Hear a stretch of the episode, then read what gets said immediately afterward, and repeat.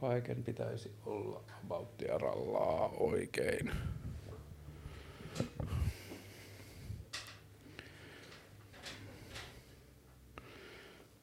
Ja puhelin on Moi Teemu, tervetuloa Karren keskusteluohjelmaan. Moi Karle ja kiitos. Sain tulla ja kiitos kahvista.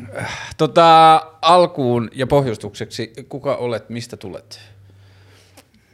Kai mä oon tiivistynyt tähtipölyä niin kuin kaikki muutkin. Ja tota, tuun tuosta naapurista Vallilasta ja myös ehkä yleisemmin vastaan tulevani Vallilasta, koska mun vanhemmat on täällä viettänyt nuoruutensa ja mä oon itse syntynyt tuossa Hermannin puolella ja hmm. sit aina palannut kaikkien seikkailujen jälkeen takaisin Vallilaan ja tälläkin hetkellä täällä, täällä asustelen.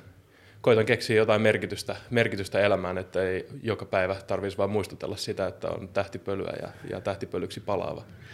Tai kysymys kuuluu, että mihin on paras, mihin äh, tiivistetty tähtipöly pystyy?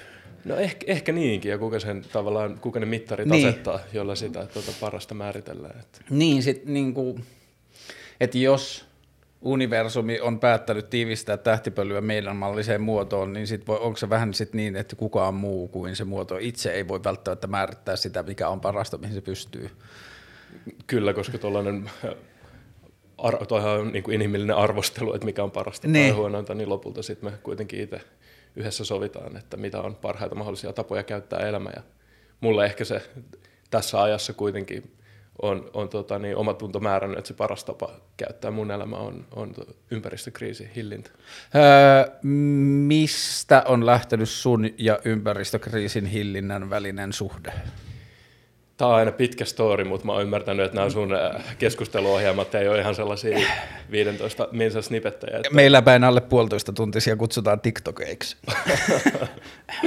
Aivan, no hei, siis ihan, ihan ensin tota, ee, mulla ei ollut mitään erityistä luontosuhdetta. Mä en ole ikinä kerännyt kastematoja kadulta tai pelastanut jotain leppäkerttuja, mm. sairaaloita tai muuta, et en mä ikinä ajatellut luontoa ja kasvanut, kuten sanottu, jossain Vallilassa ja kaupunkiympäristöissä. Ja en sille ikinä kokenut luontoarvoja erityisen läheisiksi, enkä, enkä mitään niistä sen enempää tiennytkään, ja elin omien etuoikeuksien varassa aika sellaista, aika sellaista tota niin, äh, turvallista elämää, maailma tuntui pitkään hyvin oikeudenmukaiselta, ja, ja tota, niin sit sai, sai itse keskittyä omasta mielestä kivoihin juttuihin, joka itselle oli jalkapallo, ja pelasin sitä sitten koko ö, nuoruusikäni, ja tota niin, varhaiset aikuisvuoteni ja, ja tota, niin tein, tein, sitä lähtökohtaisesti varmaan sitten itselle, itselle enimmäkseen. Ja tosin kun mä ollut 19 vuotta, niin, ää, tota, niin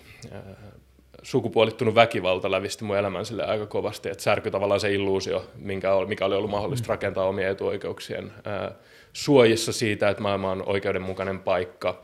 Totta kai aina mahdollista lukea lehdistä kaikenlaisesta vääryydestä, mutta ehkä mä olin niin yksinkertainen kaveri, että mä sitten kuitenkaan äh, kokenut niitä kysymyksiä henkilökohtaiseksi, kunnes vasta ne äh, tuli sit mun, mun tota, niin yksityiseen elämään hyvin vahvasti. Ja siitä ehkä alkoi se yhteiskunnallinen herääminen. Öö, abs- niin kuin, ettei sun tarvi mennä omiin tai kenenkään muun henkilökohtaisiin asioihin, joihin sä et halua, mutta niin kuin abstraktilla tasolla pystyt tarkentamaan vähän tuota sukupuolisen, sukupuolittuneen väkivallan käsitettä sitten se, mitä, miten Joo, se eli siis ää, ne tuli niin kuin naisiin kohdistuva seksuaalinen väkivalta ää, ää, tavallaan särki sen oman illuusion hmm. siitä, että et minkälainen on niin kuin, minkälainen paikka tämä maailma et se on. tuli niin ihmiset... lähelle, että sä jouduit katsomaan niin kuin sitä jotenkin silleen kohtaavalla tavalla silmiin. Kyllä, mä Joo. jouduin tavallaan, niin kuin mä näin, mitä se tekee ihmisille, hmm. mä jouduin alkaa miettiä uudelleen, että onko mulla mun etuoikeuksien kanssa, mun kyvykkyyksien kanssa, mun elämäni, mun tähtipölyni kanssa mitään osaa tai arpaa siihen, miten mä voisin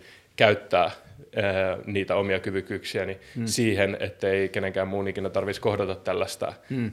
tällaista epäoikeudenmukaisuutta ja tällaista, tällaista väkivaltaa. Ja, ja siitä lähti se yhteiskunnan herääminen, ää, mun tapa reagoida siihen, siihen tota, niin, tilanteeseen oli alkaa lukea mahdollisimman paljon ja miettiä niitä erilaisia tapoja, että okei, mitä minä voisin tehdä.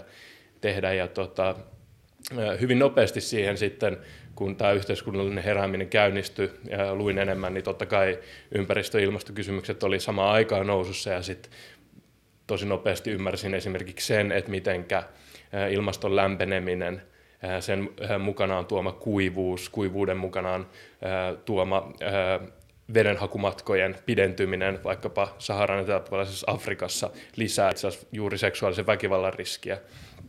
Miten ilmastokriisin eteneminen asettaa entistä huonompaan asemaan, entistä alttiimmaksi väkivallalle, epäoikeudenmukaisuudelle jo valmiiksi heikoimmassa asemassa olevat ihmiset. Mm. Ja sitten tavallaan ehkä jopa vähän semmoista ekonomistisesta näkökulmasta, niin ajattelin, että ilmastokriisin ää, ää, vastainen taistelu on, on tavallaan se ää, paikka, jossa mä niillä kyvykkyyksillä, joita mulle on, on, on tuota suotu, niin voisin saada niin kuin isoimman vaikutuksen aikaan oikeudenmukaisemman maailman puolesta. Liittyykö se pelkästään siihen, mihin sä ajattelit, että mihin sun omat lonkerot tai kyvykkyydet yltää, vai oliko se niin kuin jotenkin loogisekonominen ajattelu siitä, että ilmastonmuutoksen tai ilmastonmuutos, ilmastokriisin vastainen taistelu on tehokkain niin kuin tietyllä tavalla yksittäinen piste yrittää vaikuttaa mahdollisimman moneen epäkohtaan. Ensimmäisessä vaiheessa niin just tämä jälkimmäinen, mm. eli, eli, eli nimenomaan tämä on niin kuin tehokkain ä, tapa vaikuttaa niin moniin kasautuviin epäoikeudenmukaisuuden muotoihin, joita ilmastokriisin eteneminen aiheuttaa. Mm. Mutta sitten aika nopeasti sen jälkeen mä ymmärsin myös, että ää, ympäristökriisit, kaikki ne, on myös sellaisia yhteisiä globaaleja kysymyksiä, joissa totta kai edelleen pitää olla jatkuvasti sensitiivinen kuunnella niitä ryhmiä, jotka kärsii ilmastokriisin seurauksista ensimmäisenä, mutta mä ymmärsin, että se on myös sellainen kysymys, jossa minä valkoisena miehenä Suomesta niin voin helpommin toimia kuin monissa muissa kysymyksissä, mm. jossa pitäisi vielä vahvemmin ää, joita mun olisi entistä vaikeampi niin ymmärtää, koska ne on vielä selkeämmin niin henkilökohtaisia mm, identiteettiin mm, mm, kiinnittyviä mm. sorron muotoja, niin mä koin, että on siinä mielessä turvallinen oikeudenmukaisuuskysymys, että mä en kauhean helposti niin tallu kenenkään muun mm. varpaille kunhan mä pysyn sensitiivisenä ja edelleenkin kuuntelen totta kai ensin niitä ihmisiä, keihin ilmastokriisin seuraukset osuu ensimmäisenä. Joo, ja sitten ton niin kuin, tunnistan ton siis samalla lailla, niin kuin omia pohdintoja siitä, että mihin keskusteluihin osallistua ja missä niin kuin pystyä vaikuttamaan, niin tuon varpaille tallomisen tai toisten puolesta puhumisen riskin lisäksi myös sen jotenkin niin kuin tilan viennin ajatuksen kanssa, että et, et jotenkin se ilmastokriisi tuntuu, että se on lähimpänä ehkä myös jotenkin, tai ehkä helpoin jotenkin yhdistää omien tai oman kaltaisten ihmisten toiminnan seurauksena. Ei sillä, siis niin kuin rasismi ja sovinismi ja naisvihamielisyys ja naisväkivalta tai naisiin kohdistuva väkivalta ja monet muut epäkohdat on myös hyvin niin kuin itsennäköisten ihmisten aiheuttamia rakentamia, mutta että se ilmastokriisiseuraukset on niin kuin ehkä lähimpänä niitä omia elämäntapavalintoja, joista sitä seuraa. Ehdottomasti samaa mieltä, vaikka kuten just totesit, niin nämä kaikki kuitenkin kytkeytyy, kytkeytyy yhteen, että ja, ja sekä rasismista pitäisi meidän näköistä ihmistä ottaa enemmän vastuuta mm. ja, ja naisiin kohdistuvasta väkivallasta, mitä me puhutaan. puhutaan että, mutta mut, mut, kyllä varsinkin siinä varhaisessa vaiheessa mullekin kävi se ensimmäisenä se herääminen, että okei, että, että mä elän tietynlaisessa yhteiskunnassa, mä teen tiettyjä kulutusvalintoja, mä pystyn niihin puuttuu, puuttuu ja ottaa niistä vastuuta, mm.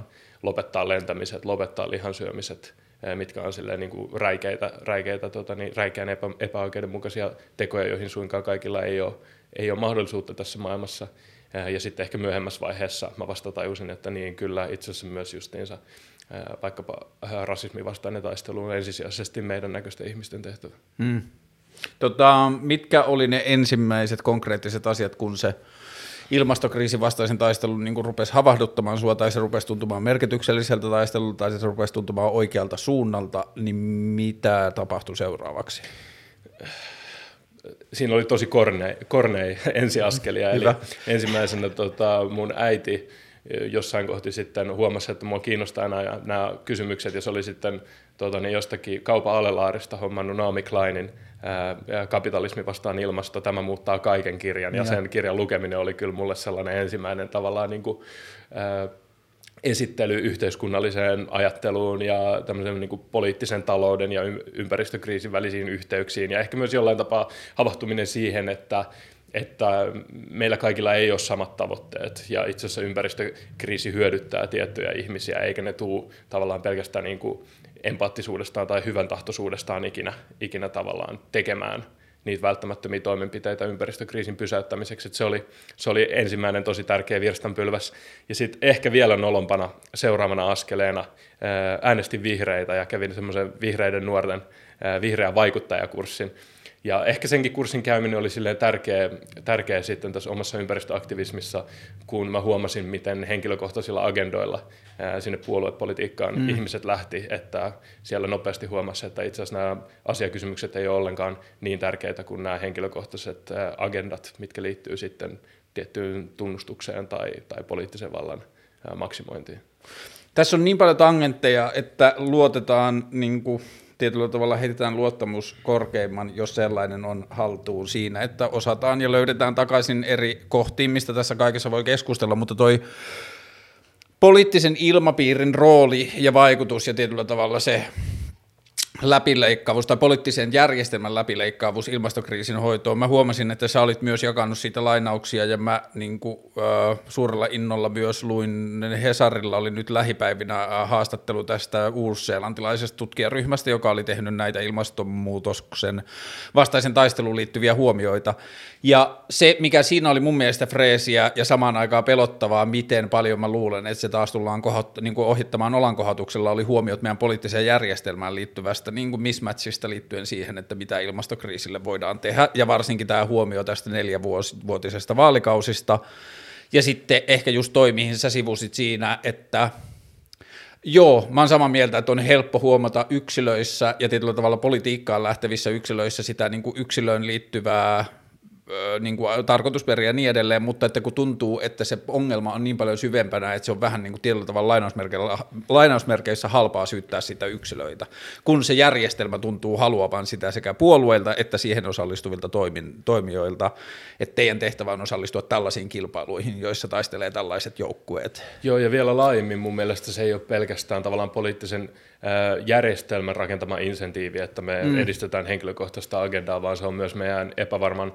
maailman luoma mm. tavallaan niin kuin välttämättömyys. Eli tavallaan jatkuvasti me laitetaan niin kuin henkilökohtainen turvallisuusagenda, kollektiivisen turvallisuusagenda edelle, ja se johtuu siitä, että tavallaan meidän maailma on entistä vaikeammin ennustettavissa, entistä epävakaampi, ja silloin tähän epävaka- lisääntyvään epävakauteen me yritetään reagoida maksimoimalla sitä tavallaan omaa sietokykyä ja omaa pelivaraa. Ja tällä hetkellä tässä hierarkisessa rakenteessa se tapahtuu niin, että me edistetään sitä henkilökohtaista etenemistä henkilökohtaisia etuuksia, oli ne sitten tavallaan taloudellisia tai poliittisia, jotka mahdollistaa meille enemmän liikkumavaraa, mahdollistaa meille sietokykyä siinä vaiheessa, kun nämä niin kuin kumuloituvat kriisit sitten aina jossain kohti lyö läpi.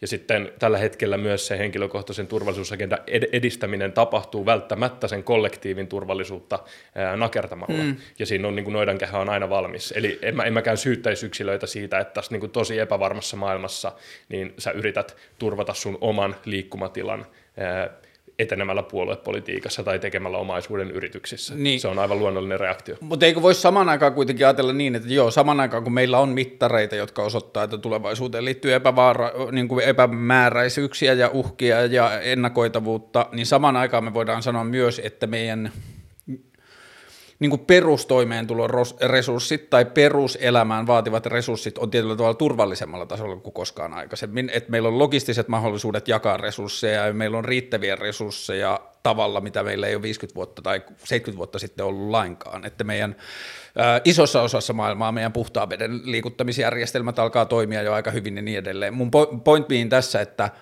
tuntuu usein, että ne yksilön selviämiseen tai perheyhteisön tai jonkun pienen ryhmän selviä, selviämiseen liittyvät semmoiset niin reaktiiviset toimintamallit, niin kuin joku poliittinen kilpailu tai joku, että ne alkaa välillä monissa kohtaa tuntua vanhentuneilta, joissa ihminen on vaan opetettu taistelemaan niistä niin kuin maailmassa, jossa resurssit on ollut rajallisemmat tai niiden jakamisen keinot on ollut huonommat.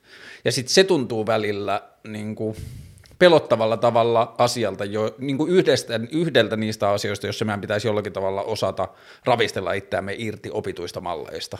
Ja musta tuntuu, että se ravistelu alkaa nimenomaan määrittelemällä toi riittävät resurssit, mm. minkä sä mainitsit, että varsinkin täällä globaalissa pohjoisessa, niin meillä todellakin on riittävät resurssit. Me voitaisiin luopua niin paljon, että meidän ei tarvitsisi asettaa sitä henkilökohtaista agendaa edelleen, vaan me voitaisiin yrittää löytää uusia ää, ää, motivaatiotekijöitä meidän toiminnalle, vaikkapa solidaarisuudesta. Hmm. tulit sä, niin, ja just se ehkä niin kuin, toi solidaarisuus jotenkin taas käännettynä sellaiseen niin kuin logistiseen tai ekonomiseen ajatteluun siitä, että voidaan laajemmin huolehtia ison ryhmän perustarpeiden toteutumisesta ja sitä kautta niin kuin siinä ryhmän sisällä tuottaa jotenkin niin kuin turvallisuuden tunnetta aika isolle porukalle kerralla. Kyllä, ja tällä hetkellä tavallaan se ryhmä, mitä me kaikissa näissä kriiseissä, olipa sitten kyse pandemioista tai ympäristökriisistä tai elonkirjan hupenemisesta, niin se yhteisö on vaan niin kuin globaali. Niin. Et, et meidän on pakko niin kuin pitää se mielessä, että, että meillä on kuitenkin globaalisti edelleen paljon ihmisiä, joiden perustarpeet ei ole tyydytetty. Meillä on paljon alueita, joilla on tällä hetkellä jo vesipulaa, ja todennäköisesti se vesipulla tulee vaan kiihtymään hmm. kuivumisen edetessä. Öö, kun se kävit sinne niin kuin vihreiden toiminnassa ja osallistuit tähän, niin kuin, mikä se oli vihreiden? Onko se nuori vihreä vaikuttajakurssi tai joku tällainen? Oliko sulla joku tietyllä tavalla konfliktin hetki vai oliko se jotenkin hidas prosessi, jossa sä tajusit, että tämä ei ole se mun juttu? ei, en mä muista mitään yksittäistä tavallaan salmaiskua mm. taivaalta, vaan ehkä se oli se ilmapiiri ylipäätänsä, mikä siellä välittyy, ei pelkästään niin osallistujien osalta, vaan sitten myös kun tavattiin näitä ää, kokeneempia poliitikkoja, jotka kävi siellä tuota sparraamassa mm. siellä kurssilla. Niin, niin tota, ja myös ehkä, ehkä tavallaan se tietty mukavoituminen, mikä heistä välittyy, että tavallaan jos meillä on koko sivilisaatio perustaa uhkaavat kriisit käsillä, niin mä en ymmärrä, miten teillä voi olla niin mukavaa ja nastaa. Mulla ei ainakaan ollut mukavaa, ja mä tiedän, niin kuin, että et, et heillä olisi kuitenkin se niin kuin valta, ja heillä on paljon enemmän tietoa siitä, miten paha tämä tilanne on, ja mä oon niin kuin nuori 21V-kundi ja mulla ei ole yhtään niin kuin, mukavaa näiden kysymysten kanssa, niin mulla on niin kuin, tosi epämiellyttävä olo oli siitä, että miten tavallaan just ehkä niin kuin, eh, sille jotenkin pelinäkökulmasta mm-hmm. siellä, siellä kaikki asioita käsiteltiin. Tarkennuksena 21V oli silloin, minkä ikäinen sä oot nyt? 27. Tota, toi, mistä sä puhuit, toi, niin kuin, että kuinka mukavaa heillä oli, on näyttäytynyt mulle jonkinlaisena semmoisena hassuna, tai siis semmoisena kysymyksenä, jota on ollut jopa hankala määrittää siksi, kun se tuntuu, että se on niin laajassa konfliktissa jotenkin semmoisen niin vallitsevan OK tai vallitsevan neutraalin kanssa siitä, että, että jos sulle se on purkautunut siellä, että sä oot osallistunut siinä ja nähnyt sitä puoluetoimintaa ja sitä puolueaktiivisuutta ja sulle se kysymys on ollut, ollut että miten näillä voi olla näin mukavaa, niin sitten ehkä samaan kohtaan – niin kuin kohdistuva semmoinen jotenkin epätietoisuus tai hämmennys on ollut itsellä kysyä sitä, että miten tämän poliittisen kehikon sisällä näkyy niin vähän kritiikkiä tämän poliittisen järjestelmän tai, tai toimintatavan niin kuin logiikkaa kohtaan. Ja sitten se tuntuu, että se on välillä niin jotenkin iso ja konfliktinen kysymys, että pelkästään se miettiminen on ahistavaa, kun se kuilu tuntuu niin isolta siitä, että miten itsestään selvänä politiikan sisällä pidetään sitä, että politiikka on tällaista ja tällaisena se tulee pysymään, ja miten itsestään selvässä ristiriidassa tuntuu olevan niiden tavoitteiden kanssa, joita meidän pitäisi onnistua tekemään. Niin, tietenkin puoluepolitiikka lähtee paljon mukaan myös äh, ihmisiä kriittisemmästä näkökulmasta, mutta musta se sokea piste liittyy siihen, että puoluepolitiikkaan hyppäävät ihmiset usein yliarvioi oman kykynsä muuttaa järjestelmää järjestelmän sisältä ja aliarvioi järjestelmän kyvyn muuttaa niitä itseään. Miten sä ratkaiset omassa henkilökohtaisessa niin kuin eksistentiaalin kriisin kanssa kamppailevan niin kuin jotenkin ihmisen tehtävässä tota ongelmaa? Mikä sun oma lääke siihen on? No ainakin mä pyrin olemaan niin kuin rehellinen niistä omista, omista heikkouksista ja synneistä, että varmaan tämän yhteiskunnan tuotoksena meihin on kaikki rakennettu se tietty tarve jollekin merkitykselle tai näkyvyydelle tai vallalle, mm. ja pelkästään ne tiedostamalla ja niitä impulseja vastustamalla, niin musta tuntuu, että mä pystyn löytämään parempia, parempia toimintaympäristöjä toimii näiden ky- kysymysten parissa. Ja mä yritän pysyä tosi ää, tarkkana sen suhteen, että mä en antaisi tavallaan niiden houkutusten viedä mennessään. Ää, en nimenomaan ikinä yliarvioisi sitä, että minä voin olla se, joka menee poliittisen järjestelmän sisälle ja muuttaa tämän tavalla ikiaikaisen järjestelmän. Et musta tuntuu, että sitä järjestelmää kyllä pikemminkin muuttaa se ulkopuolelta kuin sen sisäpuolelta. Tämä on kiinnostava, koska musta tuntuu, että meillä niin kuin Se on mun mielestä niin kuin liian helppo ulospääsy siitä kysymyksestä aina sanoa, että mä menen muuttaa sisältäpäin. Sä voit silloin mennä ihan mihin tahansa. Niin kuin, sä olisit voinut liittyä äh, tota, natsisaksa äh, siihen puolueeseen ja sanoa, että mä menen muuttaa tämän sisältäpäin, että ei tätä niin kuin ulkoapäin pysty mm. vastustamaan. Se, että sä sanot, että sä muutat asioita sisältäpäin, niin se on vaan sulle niin kuin oikotie pois siitä keskustelusta. Mulle itselle tämä on toistaiseksi, mä hain viime vaaleissa eduskuntavaale- tai eduskuntaan, ja tota, mulla kävi sillä tavalla hassusti, että mä hain nimenomaan vihreisiin ehdokkaaksi, mutta mä en ikinä päässyt ehdolle sinne, ja mulle ei oikein ikinä kerrottu sitä syytä, että miksi mua ei otettu sinne, ja mä luulen, että se liittyy siihen, että mä ehdokashaastattelussa niin puhuin kriittisesti siitä puoluejärjestelmästä ja puolueen rakenteesta, ja sitten mä päädyin vaan tutustuakseni siihen järjestelmään ja vaaleihin ja systeemiin, mä pyrin ää, tota, puolueen kautta, joka otti mut ehdolle. Ja nyt ää, muutama viikko sitten ne soitti mulle uudelleen, että lähdet kunnallisvaaliehdokkaaksi, ja sitten mä sanoin, että en, että kaksi syytä, että toinen on kunnallisvaalit, että ei mä varsinaisesti ole kiinnostunut siitä paikallisvaikuttamisesta, vaan mä oon kiinnostunut siitä poliittisen järjestelmän tutkimisesta, ja sitten toinen syy on te puolueena, että, niin kuin, että, että kiitos antavasta mahdollisuudesta, mutta varsinaisesti tämä niin kuin puolue ei ole sitä, ja se puolue oli RKP, ja niin kuin musta oli hauskaa, että mä olin ehdokkaan mukaan, vaikka mä en puhu ruotsia ja muuta, niin nyt sen jälkeen, kun oli kysynyt, että lähdenkö mä ehdolle, niin tuli niiden puoluevaalikampanjan kanssa ulos, joka oli joku, joku tyylin turvallisesti porvari tai jotain, sitten mä olin silleen, wow, että olisi ollut aitoa, jos mä olisin lähtenyt tähän, mä olisin ollut porvaripuolueen ehdokas, koska silloin tiedä, tämä Vallilassa ylempi keskiluokka, ehkä se olisi niinku sopinut ihan niin, hyvin. Niin, mutta sitten sana porvari on taas sitten niinku jotenkin määritelmällisesti sellainen, että vaikka mä nyt kuulun kaikilla ma- vitun mahdollisilla pelikorteilla niinku etuoikeutu, niinku etuoikeutettuun maailmaan ja kaikkea muuta, niin silti porvari on jotain, mitä kylttiä mä en ehkä ensimmäisenä rupeaisi kantamaan. Mutta sitten se, olisi, niinku, se olisi tuntunut aikamoiselta, niinku, että se olisi tehnyt tilanteen aika jännäksi, jos mä olisin, kun se edellinen keskustelu silloin joskus kolme vuotta, kaksi vuotta sitten kolme vuotta sitten, mitä mä oon käynyt sen puolueen kanssa, niin silloin ne sanoi, että me ollaan niin kuin yleisliberaali puolue, ja mä kysyin, että saanko mä vastustaa NATOa, ja saanko mä vastustaa Turkin, Turkistarhausta, ja bla bla bla, niin kuin joitain asioita, mistä ne oli, että joo joo, että, niin kuin, että me halutaan vaan, että on keskus, bla bla. Niin sitten mulle se ajatus on toistaiseksi ollut se, että mä oon samaa mieltä siitä, että ne todennäköisyydet ja mahdollisuudet ja tietyllä tavalla se yleinen potentiaalisen järjestelmän muuttamiseksi sisältäpäin on tosi pieni, mutta mitä kautta se ikinä tapahtuukaan, niin sen pitää jossain vaiheessa mennä sen järjestelmän kautta, että se validoidaan niin kuin siksi vallitsevaksi järjestelmäksi. Että jossain vaiheessa, kun se energia tulee ulkopuolelta tai jostain muualta, että se, niin kuin me oikeasti havahdutaan siihen, että se järjestelmä ei toimi, niin se pitää sitten jossain vaiheessa ratifioida jossain valtiollisessa rakenteessa meidän uudeksi systeemiksi.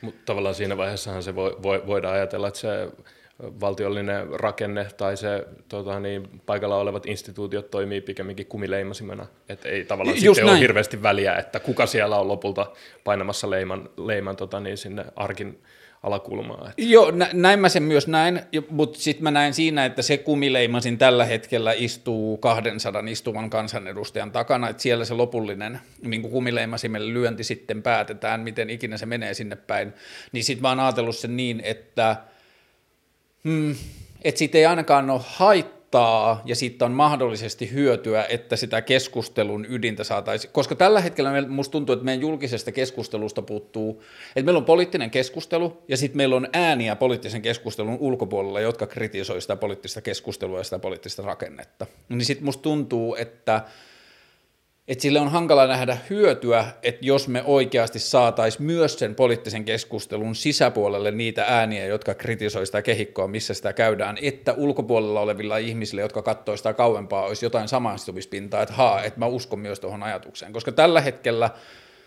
ne rakenteet, joilla on se valta muuttaa sitä, on täysin hiljaisia sen jotenkin rakenteeseen liittyvän kritiikin kanssa.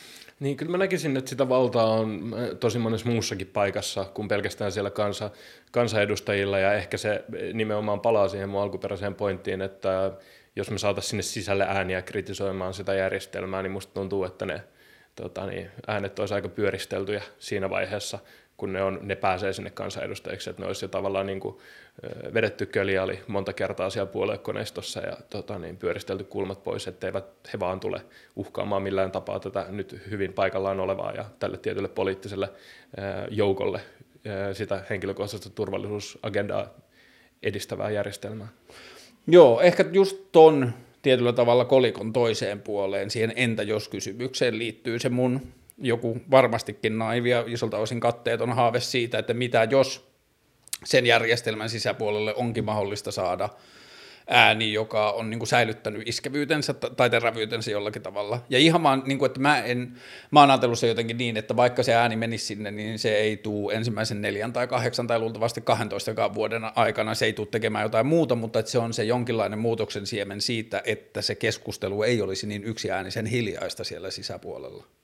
Joo, varmasti se, jo, siis kaikin mokomiin, jos se tapahtuu, niin, mm. niin, niin kannatan sitä, vaikka suhtaudunkin siihen mahdollisuuteen hyvin epäilevästi, että tällä hetkellä ainakin niin kuin omassa toiminnassa niin on paljon kiinnostavampaa kehittää niitä niin kuin vastavoimia sen järjestelmän ulkopuolella. Niin, jopa niin, että me luodaan sellaisia kyvykkyyksiä, joilla me ei vaikuta pelkästään keskusteluun, vaan me ihan materia- materialistisesti pystytään niin kuin puuttumaan vaikkapa tietyn niin kuin tuhokehityksen jatkumiseen ja niin kuin erityisesti pysäyttämään se. Esimerkki? Ähm, konkreettinen vai ihan vaan niin teoreettinen, mitä mahdollisuuksia konkreettinen. meillä on? No ihan vaikkapa tulee mieleen puolitoista vuotta sitten syksyllä oltiin Ruotsissa Göteborissa, Göteborgin satamassa, jonne tulee paljon nesteytettyä maakaasua ja siellä oli suunniteltu sen sataman laajentamista niinkin pitkälle, että sen kapasiteetti vastaanottaa ja jaella sitä nesteytettyä maakaasua, niin tuplattaisiin. Tavallaan se ei olisi investointina ollut koko luokaltaan sen suurunen, että se olisi sitonut Ruotsin energiapolitiikan 30-40 seuraavaksi vuodeksi nesteytettyyn maakaasuun, joka olisi sitten tietenkin meidän, meidän niin kuin ilmastotavoitteiden kannalta ollut, ollut kuolinisku, niin siellä pohjoismaiset ympäristöaktiivit mobilisoi sinne ö, yhteisön ö, kansanliikkeen, joka meni pysäyttämään ö, sieltä satamasta lähtevät maakaasukuljetukset, säiliöautot jäivät sinne sataman pihalle ja myöskään niitä ei päästetty sinne, sinne tuota, palaamaan sinne satamaan. Ja yhden päivän verran sitä sitten blokattiin sitä satamaa siellä ja totta kai siinä oli tämmöinen vahva kommunikatiivinen ulottuvuus, että, että vaikutettiin julkiseen keskusteluun mm. ja onnistuttiin sitten, no totta kai sen yhden päivän ajan toivottavasti pysäytettiin ihan konkreettisesti tämän niin kuin ma, ää, tota, maakaasun kuljetukset, mutta sitten vielä myöhemmin saatiin sieltä ää, jätti, jätti tota, potti, kun Ruotsin hallitus sitten päätyi myös hylkäämään tämän ää, sataman laajennusluvan. Että se niin kuin tietyllä tavalla siinä tapauksessa se demo tai se, se toiminta, jolla pysäytettiin liikenne, niin sillä tietyllä tavalla onnistuttiin laittamaan joku hammastikku tai kiila siihen keskusteluun, mitä ollaan nyt tekemässä. Kyllä ihan konkreettisesti Joo. tavallaan niihin päästöihin, että samanlainen esimerkki on vaikkapa nämä Endegelände massamielenosoitukset Saksassa ruskohiilikaivoksilla, joissa tavallaan kun tiedetään, että nämä kaivinkoneet siellä kaivoksissa joutuu pysäyttämään toimintansa, jos siellä on ylimääräisiä ihmisiä siellä kaivosalueella, niin sitten sinne mennään joukkovoimalla poliisilinjojen läpi sinne kaivokselle, ja me tiedetään, että ainakin sitten päivän kaksi niin ne kaivinkoneet lopettaa se elämää tuhoavan työnsä. Tuohon tota, liittyen vielä tuohon niin demokraattiseen järjestelmään ja sen muutospaineisiin ja sen muutoshalun, millaisena sun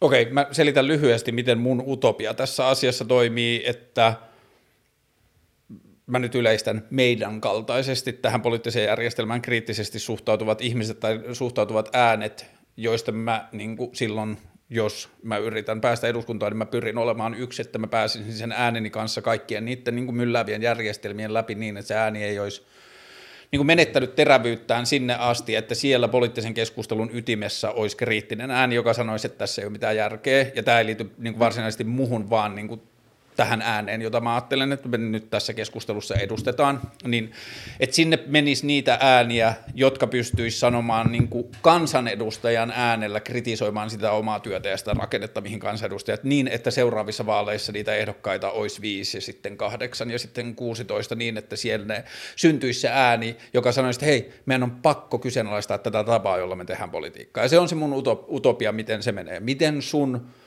utopiamallissa siitä niin kuin ulkopuolelta sen demokratian uudistus, jos, jos sä pystyt niin kuin, mä ajattelen, että jotta ihminen jaksaa työskennellä tai tehdä asioita niin kuin uskomiensa asioiden eteen, niin silloin jonkinlaisia kuvitelmia siitä, että miten se muuttuu. Niin miten sulle toi poliittisen muutoksen polku näyttäytyy? Miten sitä muutosta tehdään? Tai miten se voisi tapahtua? No mä ajattelen niin, että mulla on kaksi vähän eri aikajänteen hmm. tavoitetta. Josta ensimmäinen on hätäjarru ja toinen on poliittisen kansalaisuuden metamorfoosi.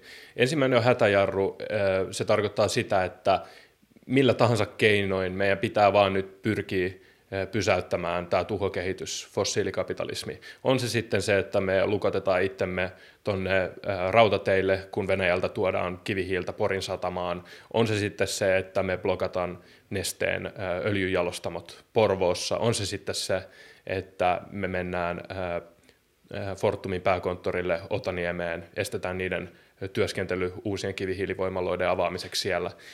Mikä vaan se onkin se, se tavallaan työkalu sen hätäjarrun vetämiseksi, tämän tuhokehityksen lopettamiseksi. Se on se ensimmäinen hätäjarru-ajatuksessa hätäjarru niin kuin lähtökohtaisesti puuttuu yksittäisiin toimintaan tai toimintamalleihin tai toimintaketjuihin ja sitä kautta ottaa kantaa suurempaan keskusteluun. Että hätäjarru ei ole suoraan työkalu, joka tarttuu siihen suorempaan keskusteluun. Niin, kun, ta, kun, niin ja ei edes keskustelu, vaan nimenomaan materiaalisesti niin lopetetaan vaan se tuhon tekeminen. Mm. Että tavallaan meidän ei tarvitse tehdä mitään enempää. Meidän pitäisi vaan niin kuin lopettaa tiettyjä asioiden mm. tekeminen, laittaa kapuloit rattaisiin, ottaa niin kuin hengähdystauko, lopettaa kaikki tämä sekoilu vaihtoehtoilu ja miettiä sit, minkälainen yhteiskunta me halutaan rakentaa ja millä ehdoilla. Mm. Tämä on se tavallaan se mun ensimmäinen, mikä liittyy hyvin vahvasti ympäristökriisiin. Ehkä sitten laajemmin meidän niin kuin yhteisöjen ja yhteiskuntien järjestämiseen liittyy se poliittisen kansalaisuuden metamorfoosi ja siinä keskeistä on se, että edustukselliset demokratiat mun mielestä passivoi ihmisiä.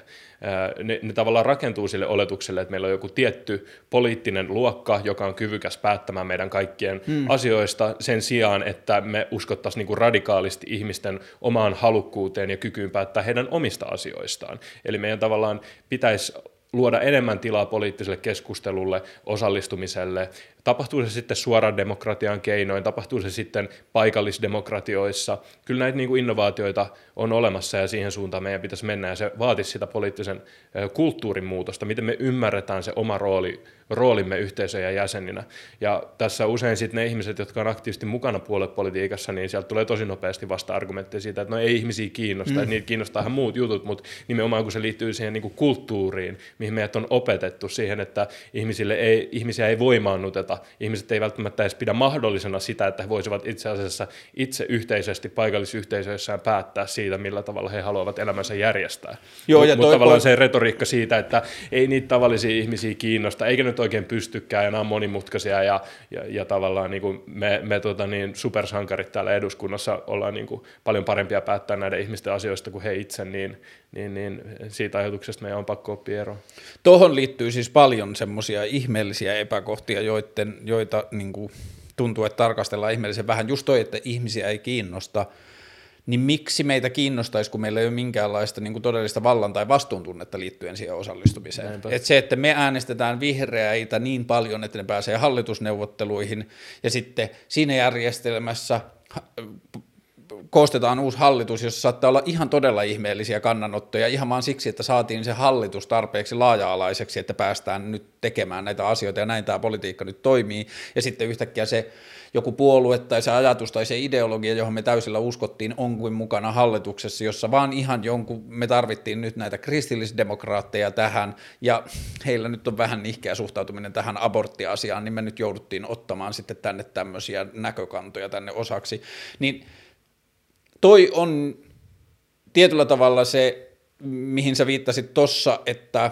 että on tämä niinku poliittinen supersankarimyytti tai se ajatus, niin se tuntuu kaikista hurjimmalta – ajatella sitä kautta, että kun itsekin jonkun niin kuin toimittajuuden ja yleisen semmoisen niin touhuilun kautta on päässyt ystävystymään paljon politiikassa olevien ihmisten kanssa ja poliitikkojen kanssa, niin se näkee, että ei ne ihmiset itse koe itseään niin kuin tietyllä tavalla poliittisena supersankareina, mutta se järjestelmä toimii niin, että se niin kuin tietyllä tavalla laittaa ne ajattelemaan maailmasta sillä tavalla.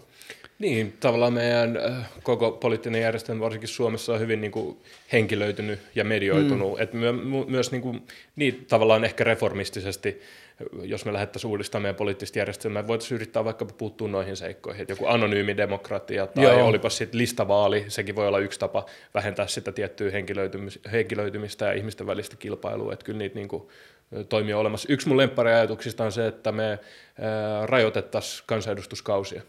Me pystyttäisiin osallistamaan paljon enemmän ihmisiä, me saataisiin enemmän representaatioa, ei syntyisi tietynlaisia niin kuin pyöräovi-ilmiöitä, ei syntyisi tavallaan niin kuin poliitikkojen ei tarvitsisi aina ajatella koko heidän loppuuraansa, kun he tekee valintoja, mm. vaan he voisivat tavallaan niin kuin ajatella ihan erilaisella aikajänteellä, nimenomaan laittaa vaikkapa sen niin kuin kollektiivisen agendan, sen henkilökohtaisen uran edi- edistyksen edelle. Joo, se on niin kuin tähän nykyiseen järjestelmään liittyen samoin yksi, niin kuin, ja sitten vielä oli yksi sellainen, jossa yksi niin kuin jälleen kerran nykyiseen järjestelmään, joka mielestäni lähtökohtaisesti on jo hyvin valuvikainen, mutta siihen liittyvä ajatus siitä, että meillä 200 kansanedustajasta neljän vuoden välein vaihettaisiin sata. Että siinä olisi niin kuin limittäin aina, että sä voit istua vain neljä vuotta ja sitten siellä on niin kuin sata ihmistä, jotka on neljä vuotta ja sitten on näin. Mutta että se, että toi tuntuu niin hämmentävältä, että miten vähän poliittista todellisuutta kyseenalaistetaan, vaikka se Suomessa esimerkiksi meidän nykyinen demokratiamalli on luotu 1906, jolloin meillä ei ollut internettiä, meillä niin kuin kaiken tiedon yhteen paikkaan haaliminen oli oikeasti fyysinen haaste ja kommunikaatio ihmisryhmien ja eri maantieteellisten alueiden välillä oli haaste ja niin edelleen. Ja kaikki se, mitä me tehdään politiikkaa nyt, että meillä on huone jossakin Helsingissä, jossa on puhujanpönttö ja ihmiset odottavat kiltisti vuoroa ja keskustelevat, niin se on luotu silloin sata vuotta sitten, yli sata vuotta sitten, sata vuotta vanhoilla teknologioilla. Niin ja vielä, vielä kauemmas, jos mennään ja jäljitetään edustuksellisen mm. demokratian syntykoti Yhdysvaltoihin, niin siellähän tämä edustuksellisuus luotiin nimenomaan äh, pitämään tavalliset ihmiset erossa äh, näistä vaikutusvaltaisista mm. positioista. Eli ajateltiin, että on paljon parempi, että sitten he äänestää, ketä he äänestää, mutta sitten valtaan päätyy kuitenkin tämä tietty poliittinen äh, vähemmistö, jotka, jo, jotka sitten voivat pitää huolta siitä, että heidän oma asemansa ei ole liian uhattuna. Mutta pelottavinta toi tietyllä tavalla tuon nykyisen demokratiamallin puolustaminen tuntuu ehkä niinku just nimenomaan aikaisemmin meidän keskustelun niinku meidän kaltaisten, meidän näköisten ihmisten niin kuin modernien nuorien 30, 40, 25 tai 20-40-vuotiaiden kaupunkilaisten suunnasta, että sinne on saatu istutettua se ajatus siitä, että ei ihmiset ole valmiita tai ei ihmisille voi antaa valtaa, niin kuin että, että siellä täytyy olla tietynlaiset ihmiset tekemässä niitä päätöksiä. Ää, jos toi, niin kuin toi niin kuin poliittisen osa, niin kuin yksilön roolin poliittisessa järjestelmässä tai tuon poliittisen kulttuurin ja poliittisen ilmapiirin ja se, miten ihmiset näkee politiikkaa, sen muuttaminen on se polku, niin se selkeästi lähtee siitä keskustelun herättämisestä, mitä sun utopiassa tai ajatuksessa tapahtuu sen jälkeen, kun se ajatus on saatu istutettua siitä, että tämä voisi olla jotakin muuta. Millä tavalla sä näet, että jos sulla oli ne kaksi vaihtoehtoa, sulla oli tämä hätäjarru ja sitten oli tämä identiteetin tai tämän poliittisen niin kuin, toimijuuden uudelleen määrittäminen, mitä sen jälkeen tapahtuu, kun siinä on jotenkin saatu se kipinä sytytettyä? No mä toivon, että sen jälkeen me, jos me ollaan vedetty hätäjarruista ja me ollaan palautettu valta kansalaisille, niin mä toivon, että sen jälkeen me pystytään organisoitumaan ehkä pienemmissä yhteisöissä.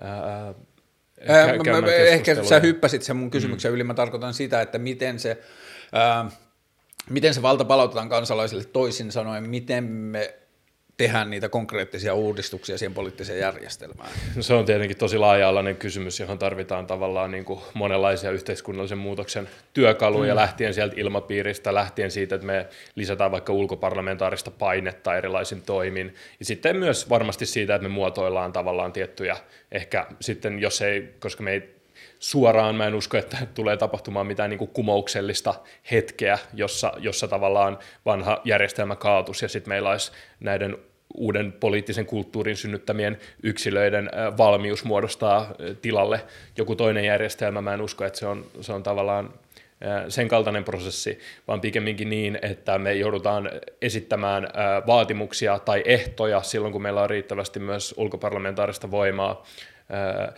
jotka tulee vääjäämättä heikentämään sitä poliittista järjestelmää ja valmistelemaan ihmiset siihen niin kuin uudenlaiseen yhteisölliseen olemiseen. Ja sen kaltaisia niin kuin vaatimuksia voisivat olla sitten esimerkiksi nämä kansanedustuskausien ää, rajoittamiset, ää, lisääntyvä ää, tai tavallaan vallansiirto ää, nimenomaan niin kuin enemmän paikallisiin, paikallisiin yhteisöihin, ää, mitä kaikkea muuta. Ää, mainonnan kokonaan kieltäminen, mm. että niitä tavallaan niin kuin on olemassa, olemassa se paljon, siihen joskus viitataan akateemisessa tutkimuksessa vaikkapa niin kuin radikaalina reformismina tai non-reformistisena mm. reformismina, eli tavallaan tehdään vaatimuksia ja toimia, jotka ei suoraan kumoa vanhaa järjestelmää, mutta ne valmistelee ihmisiä ja heikentää järjestelmää siihen hetkeen, jolloin me päästään niin kuin neuvottelemaan näistä ehdoista uudestaan. Ja ehkä jotain inspiroi, inspiroivimpia konkreettisia esimerkkejä, jotka tällä hetkellä on jo olemassa, on nämä demokraattisen konfederalismin mallit, mitä löytyy, mitä löytyy ehkä jossain määrin niin kuin zapatistojen keskuudesta Meksikosta ja sitten tota niin.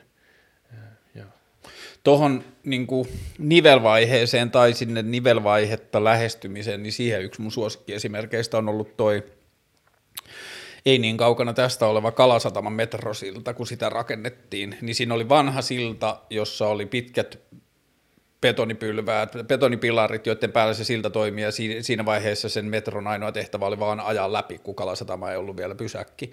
Ja sitten tajuttiin, että tähän halutaan tehdä pysäkki, ja se vaatii laituritilaa, ja se vaatii uudenlaisia kannatusasioita ja muuta, niin mitä siinä tehtiin oli se, että siinä raivattiin tilaa autotieltä silloin, mutta raivattiin tilaa siihen sillan viereen rakentaa kokonaan uusi silta. Ja sitten siinä tehtiin se uusi silta siihen viereen, johon tehtiin kantavuustestejä ja tehtiin kaiken maailman systeemejä ja sen siltarakenteen alle tuli liittimet sähkölle ja vedelle ja kaikille muulle niin kuin rai, niin kuin siihen liikenteen, kaikkea mitä siitä niin kuin sillan yli täytyy pystyä kuljettamaan, niin se pystyttiin testaamaan se elementti ja sitten pystyttiin periaatteessa niin kuin tutkimaan sitä vanhan sillan molemmista päistä, että mitä liitäntäkohtia ja mitä asioita tämän pitää kannattaa ja kuljettaa tämän sillan. Ja sitten kun se silta, se uusi silta siinä vieressä oli saatu testattua tarpeeksi, niin sitten eräänä niin kuin muistaakseni se tehtiin niin kuin kirjaimellisesti overnight, niin se vanha silta räjäytettiin sen päistään irti ja niiden vanhan ja uuden sillan välillä laitettiin poikittaiset kiskot ja se uusi silta työnnettiin paikalleen yön yli siihen niin, että seuraavana aamuna kun metro tuli, niin siinä oli toimiva silta, jonka ylittää meni. Ja tämä koko prosessi, kun puhutaan poliittisesta järjestelmästä, olisi pitänyt aloittaa jo 10, 15, 20, 40 vuotta sitten, kun on tajuttu, että tässä on jotain ongelmaa. Mutta sitä koko prosessia, sitä keskustelua edes sitä prosessista ei ole vielä aloitettu. Et kysymys kuuluisi, että mitä ongelmia meidän demokraattinen järjestelmä tällä hetkellä ratkaisee, minkä ongelmia ja kysymyksen ratkaisemiseen se on tehty ja miten se niin kuin tekee tällä hetkellä, ja niitä voitaisiin ajatella niitä kysymyksiä ja vastauksia, joita sen järjestelmän pitää pystyä tuottamaan, niitä voitaisiin ajatella niin kuin rajapintoina. Ja sitten alkaa nyt se tutkimus siitä, että mitä se uusi silta lainausmerkeissä tässä tapauksessa on. Mikä on se uusi poliittinen prosessi, joka pystyy ottamaan ne kysymykset sisään ja antamaan vastauksia toisesta päästä. Joo, toi on tosi kiinnostava, ihan käyttökelpoinen analogia ja tietenkin ongelma tässä hetkessä on, on tämä niin kuin aikataulu. Et mm. Sen takia se jarruajatus on niin kuin pakko pitää myös mukana, jotta me voidaan pelata lisäaikaa sen vaihto, vaihto tota, sillan rakentamiselle. Mm. Et tällä hetkellä tämmöisten uusien mallien kehittäminenkin vie ihan hirveästi aikaa, mutta jossain määrin mä ymmärrän niitä, niitä puheenvuoroja, jotka sanoo, että totta kai ideaalitilanteessa näin, mutta koska aikaa on niin vähän, niin nyt meidän pitää vaan etsiä keinoja tehdä nämä tavallaan biosfäärin näkökulmasta välttämättömät toivet nykyisen järjestelmän sisällä. Et, et sen takia mun mielestä sen on pakko olla jonkinlainen niin synteesi sekä mm. tätä niin kuin hätäjarruajattelua, jossa me pelataan itsellemme lisää aikaa, otetaan hengähdystaukoja ja sitten samanaikaisesti lähdetään kehittämään niitä niin kuin vaihtoehtoisia malleja. Öö, nyt musta tuntuu turvalliselta toimia niin kuin lainausmerkeissä paholaisena asianajana tässä asiassa, koska mä ajattelen, että lähtökohtaisesti meidän tavoitteet on hyvin samankaltaiset, tai mä niin kuin vertaan itseäni vaikka jonnekin elokapinan tavoitteisiin tai joihinkin muihin juttuihin, ja sitten mä huomaan aina välillä, että mun toimintatavat tai niin kuin ne lähestymiset on eri tavat, niin sen takia mä koen turvalliseksi toimia jonkinlaisena kriitikkona näissä, tai ei kriitikkona, vaan niin kuin silleen kysy, tyhmiä kysymyksiä esittävänä toimijana, mutta liittyen esimerkiksi just tähän hätäjarruajatteluun ja siihen parlamentaarisen, ul- ulkoparlamentaarisen ajattelun uudistamiseen, voimannuttamiseen tai voimistamiseen, niin siihen se mun suurin ongelma tai kysymys liittyy siihen, että kun se tuntuu tällä hetkellä olevan kuitenkin loppujen lopuksi niin pientä, että ne voimakkaimmat äänet, mitä me nähdään, jotka sanoo, että hei, että tämä biodiversiteetti tuhoaa ja ilmastonmuutoksen niin kuin, semmoinen niin kuin, villiintynyt kehitys ja niin edelleen, että tämä tulee tuhoamaan meidät, niin ne äänet tulee niin pienistä ryhmistä. Ne tulee elokapinasta ja ne tulee sitten muutamasta sadasta ihmisestä, jotka menee sinne satamaan pysäyttämään sen nestekaasu niin kuin toimia ja muuta.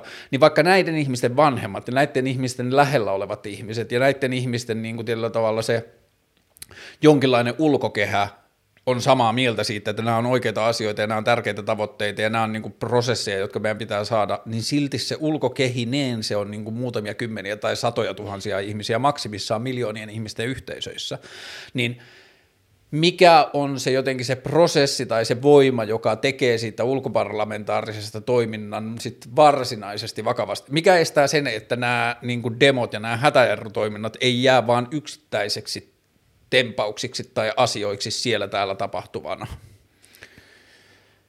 Se on hyvä kysymys ja ikiaikainen kysymys kaikissa kansanliikkeissä, koska toihan on tavallaan se isoin ongelma on se, että miten näistä liikkeistä luodaan ehkä niin kuin enemmänkin elämäntapoja kuin mm. sellaisia mm. ohimeneviä aalto, mm. aaltoja. Ja, ja varsinkin ympäristökysymysten parissa se on, toi, toi on niin kuin välttämätöntä ratkaista, koska ainakin mä oon itse asennoitunut niin, että, että tämä kamppailu tulee kestää mun loppuelämän. Ei tästä ole niin kuin tulossa mitään ulospääsyä tai, tai lomia, eikä välttämättä mitään, mitään tuota, palkintojakaan missään kohti, mutta itse kuitenkin löydän sen voiman toimintaan siitä, että pelkästään sen tuhokehityksen hidastaminen on jo arvokasta sinänsä, vaikka mm. lopputulos olisikin sama, mutta jos me mennään sinne vähän hitaammin, muutamalla ihmisellä se tota, niin, matka jyrkänteeltä alas on vähän mukavampi, niin en mä keksi sen parempaa tapaa käyttää mun elämää. Mutta sen kollektiivisen voiman rakentaminen, liikkeen kasvattaminen on niin kuin yksi keskeisistä keskeisistä haasteista, johon niin kuin tosi paljon, tosi skarpit, pyytteettömät ihmiset laittaa tälläkin hetkellä resursseja, ja mun mielestä se työ, mitä näissä liikkeissä tehdään, on todella osaavaa ja arvostettavaa ja menestyksekästä, että esimerkiksi Elokapinan väkivallattoman suoran toiminnan koulutukset oli koko viime syksyn loppuun myytyjä, eli ei pystytty ottamaan koulutettavaksi esimerkiksi niin paljon ihmisiä kuin olisi ollut mm. tulijoita, että mun mielestä, mun mielestä kertoo siitä, että suunta on oikein, mutta totta kai sitä vauhtia pitää vielä vielä kasvattaa, että esimerkiksi jos verrataan puolueiden nuorisojärjestöihin, joilla on kuitenkin tarjota kaikenlaisia mahdollisuuksia, resursseja ja kokoustarjoiluita ja muita, niin en mä usko, että heillä on hirveästi loppuun myytyjä uusia iltoja siellä, mm. toisin kuin Elokapinalla, jolla ei ole tarjota mitään muuta kuin sakkotuomioita ja mielenterveysongelmia, ja silti niin kuin, siellä on tilaisuudet on täynnä. Et siinä on mun mielestä niin kuin, paljon, paljon, paljon pohdittavaa niin kuin erilaisille toimijoille, ja mun mielestä se osoittaa sen, että oikeita asioita tehdään siellä ulkopuolella tällä hetkellä. Mun mielestä myös voi hakea, hakea tiettyä ää, toivoa ää, ja, ja tota niin, liekkeä toiminnalle siitä, että vaikka kollektiivit on hyvin tärkeitä, varsinkin kun me viedetään niin vuosikymmeniä ää, kestävää toimintaa ja liikehdintää, mutta myös yhtä tärkeää on äh, se, että meillä on vaikkapa omistautuneita pieniä ryhmiä, jotka mm. pystyy paljon tavallaan niin kuin vähemmin resurssein silti pysäyttämään sen hiili, hiilikuljetuksen. Eli me ei aina tarvita sinne isoa liikettä, vaan 5-6 motivoitunutta henkilöä, jotka on valmiit mm. kantaa seuraukset, niin voi yhtä lailla riittää. Että me tarvitaan niin kuin jonkinlainen hyvä yhdistelmä sekä näitä niin kuin omistautuneita pieniä ryhmiä, jotka voi laittaa kapuloita tuhokehityksen rattaisiin, ja sitten me toisaalta tarvitaan sitä massaliikettä, joka sitten tukee toimintaa ja ehkä niin aina kasvattaa sit myös näitä niin uusia, uusia taktisia liikkeitä, ja, tai siis toimintaryhmiä, ja, ja tavallaan jotenkin mä näen, että tältä akselilta, akselilta ja sen järjestäytymisestä meidän pitää tai meidän on niin löydettävä avaimet siihen, että meillä on toisaalta tällainen niin jatkuvasti kasvava kollektiivinen massaliike, ja sitten meillä on toisaalta sellaisia niin hyvin, hyvin tota niin, operatiivisia, interventionistisia pieniä porukoita, jotka pystyy tavallaan vähillä resursseilla aiheuttaa suurta haittaa nykyiselle järjestelmälle, niin että se paine sille järjestelmälle kasvaa siihen pisteeseen asti, että se ei enää voi olla reagoimatta. Se on kiinnostava just toi, että miten miten niitä jotenkin ketjutettaisiin tai kytketään, miten me onnistutaan paremmin tekemään se, että jos se omistautuneiden niin kuin kaikkien riskienkin uhalla niin kuin johonkin hätäjarrutoimintaan kykenevä ja rohkeneva pieni joukko, niin miten niin kuin me saadaan tuettua sitä, että se ei jää yksittäiseksi, vaan se jollakin tavalla aina sataisi samaan laariin. Sä oot tota, päivätyössä, sä oot Amnestilla. Kyllä. Mitä sä teet siellä? Tällä hetkellä mä teen erityisesti niin kuin kokoontumisvapauteen ja mielenosoitukseen, sananvapauteen liittyvää projektia. Eli tällä hetkellä erityisesti niin kuin Suomessa, Suomessa, Suomessa tapahtuviin ihmisoikeuskysymyksiin keskityn. Aiemmin tein enemmän töitä niin kuin ihmisoikeuspuolustajien ja, ja vaikuttamistyön parissa, jolloin, jolloin tavallaan fokus oli enemmän tuolla usual suspect-osastolla, Venäjä Saudi-Arabia ja Kiina ja niin poispäin. Öö, kun sä puhuit tuosta että, että niin kuin tarvitaan tai parhaimmillaan tai silloin niin kuin, kun tällaisia toimintoja tapahtuu, niin siihen liittyy ihmisiä, jotka on valmiit kantamaan itse sen riskin ja seuraukset siitä. Onko Amnesty näin niin kuin globaalilla tasolla kiinnostunut tällaisista toimista, että länsimaisissa niin kuin hyvinvointivaltioissa, kun mennään kaivoksiin tai mennään kaasukuljetuksiin tai mennään öljykuljetuksiin tai mihin tahansa, niin onko Amnesty kiinnostunut osallistumaan siitä keskustelusta, mitä näille yksilöille tai pienille ryhmille seuraa siitä aktivismista, mitä tapahtuu? Siis Ky- kyllä, ehdottomasti milloin vaan kansainvälisiä ihmisoikeussopimuksia loukataan, niin Amnesty on lähtökohtaisesti kiinnostunut. Eli Mutta tällä hyvin... hetkellä poliittinen järjestelmä tai niin kuin väkivaltakoneisto mahdollistaa sen, että se voidaan vain sanoa yksityisalueelle tunkeutumiseksi ja siinä ei niin kuin tietyllä tavalla siinä ei rikota niitä jotain ihmisoikeusasioita suoraan, mutta sitten jos se verrataan tähän vaikka meidän ilmastokriisiin, niin se voidaan nähdä, että se on niin kuin inhimillisellä tasolla oikeaa toimintaa, jonka väkivaltakoneisto pystyy näyttämään laittomana tai rangaistavana. Just, eli Amnestyllä on tällä hetkellä tosi vahva fokus myös äh, ilmastokysymykseen, erityisesti niin kuin ympäristöoikeudenmukaisuuden äh, näkökulmasta, tavallaan tiivistettynä siihen ajatukseen, että kuolleella planeetalla ei ole myöskään ihmisoikeuksia. Hmm.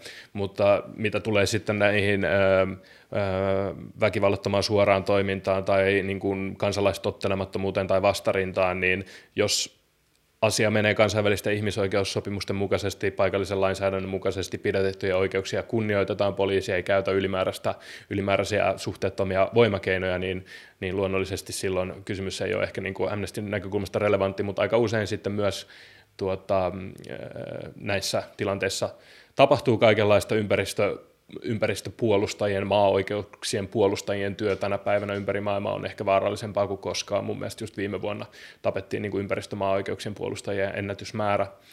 Minkälaisissa eri, tilanteissa eri näitä maailmaa. tapahtuu?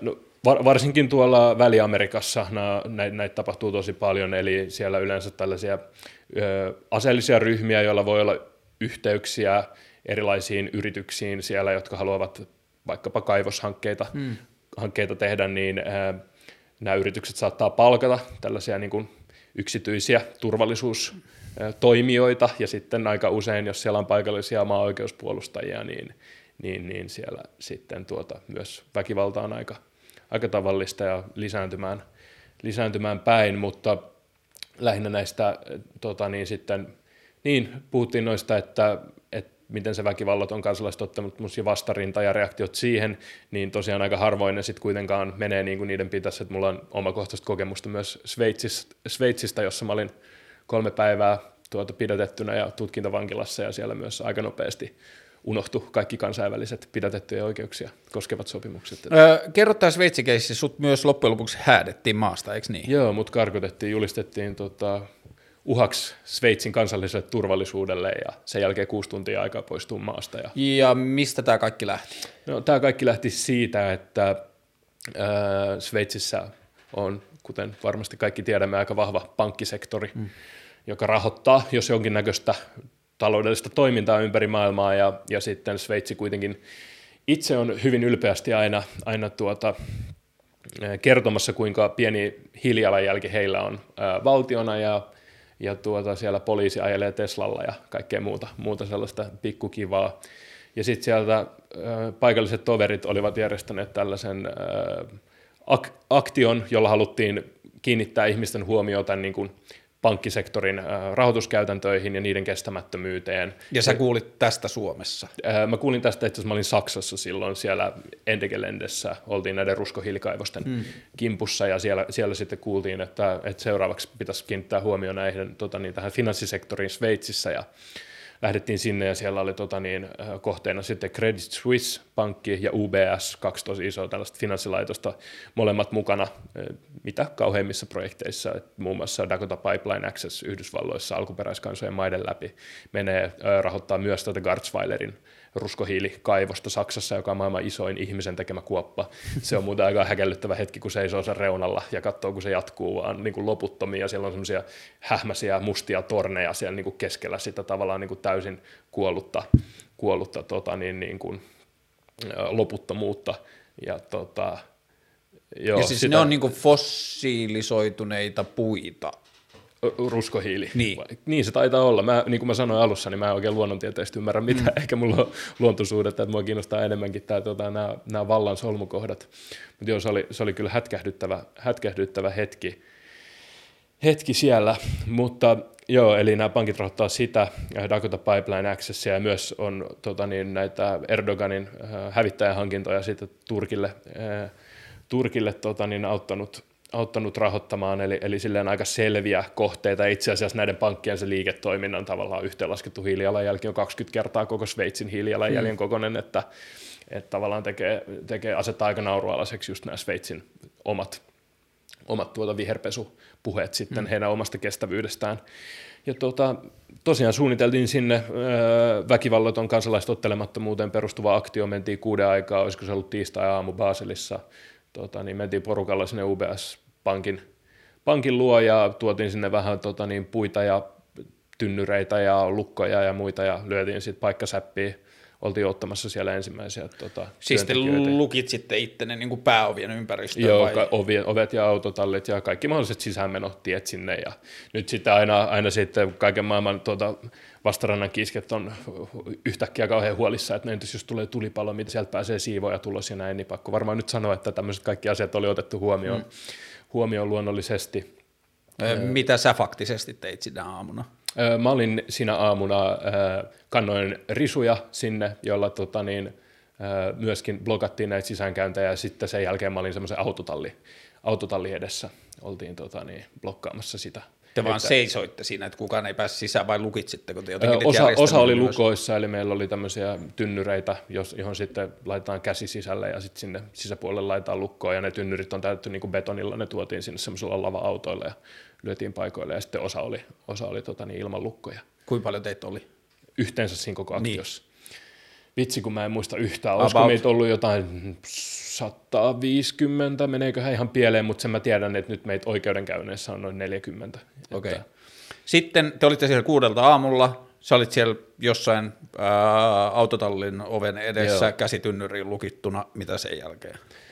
Äh, sitten käytiin rakentavia ja vähemmän rakentavia keskusteluita työntekijöiden kanssa, jotka yritti päästä, päästä mestoille. Tosi hyvin jäi mieleen tällainen yksi, yksi tuota sankari isolla, isolla katumaasturilla, kun se tuli siihen ja alkoi pääpunaisena sylkiroiskuja huutamaan, että mitäs, mitäs täällä tapahtuu. Ja sitten me sanottiin, että sori, että, että, tota, että sun kannattaa, niin kuin, että sulla on tänään ylimääräinen vapaa päivä, että valitettavasti tänään me ei päästä rahoittamaan lisää näitä fossiiliprojekteja, että, että, on niin kuin, että että tiedätkö, vietä aikaa lasten kanssa, vie sun kumppani syömään, mitä vaan se onkin, että sulla on ylimääräinen vapaa-päivä, että eikö se ole siistiä. Sitten tämä kaveri joku iso Rolexi kädessä ja se pankkiiri Sveitsistä ja iso katumaasturi, niin se hyvä, ettei se alkanut tuota itkemään siinä eikä siinä mitään, mutta ehkä tämä ei ihan vilpittömältä vaikuttanut, kun hän sanoi, että hänen pitää ruokkia lapset, että jää lapsille ruoka ostamatta, jos ei hän pääse tänään töihin. Ja tota, jokainen voi sitten arvioida itse, että kuinka, kuinka tota, niin akuutti tämä hänen hätänsä hätänsä siinä sitten olikaan. Mutta kaikki meni aika rauhallisesti hyvin pitkään. Osa niistä työntekijöistä oli aivan innoissaan, halusi tulla meidän kanssa niin kuin siihen mukaan jopa silleen näyttää, että joo, ei mekään niin kuin digata meidän tota, niin pankin liikestrategiasta, että ehkä ne oli sitten kaltaisia ihmisiä, jotka oli siellä muuttamassa mm, sisältäpäin, mm. sisältäpäin sitä tuota, pankin toimintaa. Ja kaikki meni semi hyvin siihen iltapäivä kahteen asti, kunnes sitten tämä pankki oli tavallaan tehnyt rikosilmoituksen meistä, haastanut meidät oikeuteen ja sitten poliisi tuli poistamaan meidät paikalta ja lähdettiin kiltisti, luultiin, että tämä menee perinteisen kaavan kautta, että meidät viedään äh, asemalle ja otetaan henkilöllisyystiedot ylös sakkomatkaa ja, ja ensi kertaa, mutta sitten äh, ilmeisesti ää, äh, tota, niin syystä tai toisesta niin poliisit oli ottanut vähän erilaisen lähestymistavan tähän tilanteeseen ja tota, lopulta päädyttiin siellä olemaan se kolme päivää. Ja, ja teitä oli tyylisen 40, jotka laitettiin... Osa, osa pääsi vähän aikaisemmin. Osa pääsi vähän, musta tuntuu, että me ulkomailta tulleet saatiin vielä vähän niin kuin erityiskohtelua, mm. että siellä oli esimerkiksi just 24 tuntia oltiin ilman ravintoa kokonaan, mikä on, mikä on tota niin, aika siis laitonta, ja tosi paljon riisutettiin alasti ja jatkuvasti niin kuin erilaisia tutkimuksia, että ei olla vaan viemässä mitään sinne vankilaan, ja tuota sitten tosiaan lopulta ihan vaan vielä niin kuin vietiin tota niin, tutkintavankilan suljetulle osastolle viimeiseksi yöksi. Että... Niskuroit se missään vaiheessa? No, no sehän on niskuroinniksi, kutsutaan jo sitä, ettei äh, noudata poliisin ohjeita, eli poliisi antoi poistumiskäskyn pankin edessä, mm. ja mä sanoin, että valitettavasti äh, mä en pysty, pysty poistumaan tästä omaehtoisesti, että tämä asia, asia on liian, liian tärkeä, että poistun tästä sitten omaehtoisesti, kun Sveitsin äh, sveitsiläisten pankkien rahoituspäätökset on linjassa ekologisten rajojen mm. kanssa. Mm. Ja sitten kun sitä ei luonnollisesti siinä tapahtunut, niin sitten poliisi sai, sai tuota, kantaa meidät kaikki pois siitä. Nostiko ne sitten niin kuin tässä tapauksessa ihmiset niin ne tynnyreineen autojen lavoille vai miten siinä toimittiin? Mä lähdin aika ekojen joukossa siitä, ne otti mut siitä niin kuin tosi nopeasti pois. Mä en nähnyt, että miten se tilanne sitten lopulta selvisi, hmm. selvis, että, että tota niin, ja ehkä, ehkä näiden tuota, vempeleiden avaamiseen ja niiden kanssa toimimiseen liittyvä tieto on parempikin pitää hmm. omana tietona. Hmm. Mutta se, niinku, sen kolmen päivän jälkeen, kun sä olit ollut ensin kaksi päivää normaalissa putkassa ja sitten vielä eristyksiä, oliko siinä joku syy, miksi siirrettiin normaalista putkasta eristyksiä? Ei aavistustakaan muuta kuin sitten myöhemmin kuultiin ja joku poliisipäällikkökin oli lipsauttanut jossain haastattelussa, että haluttiin antaa opetus näille aktivisteille, että se, hmm. että mut viedään, mä en ole tehnyt, mä en ole niin kuin, äh, satuttanut yhtään elävää olentoa tai ollut millään tapaa väkivaltainen tai aggressiivinen, vaan istunut rauhassa paikoillani, niin kommunikoinut niin, että mut viedään sen perusteella tutkintavankilan suljetulle osastolle, jossa oikeastaan kaikki mun naapurit oli tappanut yhden tai useampia mm. ihmisiä, niin tuntuu ehkä hieman ylimitotetulta. Ja tota, sen jälkeen, kun sut vapautettiin, niin siinä kohtaa annettiin lappu käteen, että sulla on kuusi tuntia aikaa poistua maasta, vai? Joo, siinäkin itse asiassa kävi äh, tällainen, niin kuin mikä oli psykologisesti myös kohtuullisen rankkaa, kun tavallaan mistään meille, meille tota niin, taatuista oikeuksista ei pidetty kiinni, niin itse asiassa jo edellisenä iltana me saatiin karkotuspäätös, joka oli niin kuin umpeutumassa puoleen yöhön mennessä, oltaisiko me saatu se yhdeksän aikaa. Mm. edellisenä iltana, ja sitten me oltiin silleen, että okei, nyt me päästään varmaan niin kuin pois, Ää, olin pyytänyt, että mä saisin soittaa asianajajalle, sanoi, että okei, et saa soittaa, koska sä pääset tänään pois, ja näin mä olin, että okei, kuulostaa hyvältä, ja sitten kaikki muut oli jo viety sieltä yhdestä tota putka, putkasellista pois ja mä olin siellä, olisin mä ollut pari tuntia siellä itsekseni, koitin pitää mielen virkeänä jotain lauleskella siellä ja, ja, ja näin poispäin. Ja sitten tuli hakemaan mut ja mä olin silleen, että vihdoinkin tämä loppuu. Mä olin ollut sen 24 tuntia ilman ruokaa siinä, oli niinku tosi, tosi äh, heikos, heikos hapessa silleen niinku mentaalipuolelta ja sitten ne tota, vartijat lähti kävelyttämään mua sitä, kau- äh, sitä tota, niin, käytävää pitkin, ja mä olin se, että vihdoinkin tämä loppuu. No sitten ne vaan työs mut selästä taas johonkin pieneen huoneeseen, tutkimushuoneeseen, ää, äh, vaatteet pois. Ää, äh, ja tota, niin, mä olin silleen, että mitä helvettiä, että mä luulin, että mä pääsen pois täältä, niin sitten oli, että ei, että nyt me mennään vankilaan. Että nyt me ollaan oltu putkas, mutta seuraavaksi me mennään vankilaan. Ja mä olin ihan ihmeessä, että mikä juttu tämä on, ja pyysin, että että no saanko mä nyt sitten soittaa mun asianajajalle, että mä ollut tässä niinku pari päivää ja mä en ole saanut soittaa mun asianajajalle, että mulla on tästä lappu, että mut niinku karkotetaan puoleen yöhön mennessä ja nyt olette viemässä mua vankilaan, että mä en tajua yhtään mitä, mi, mitä on meneillään ja sitten se tota, niin, vartija vaan katsoi mua hetki ja sanoi, että jos sä tarvit, niin uh, if you want a lawyer, then become one. Ja sitten rautoihin ja tutkintavankila suljetulle osastolle.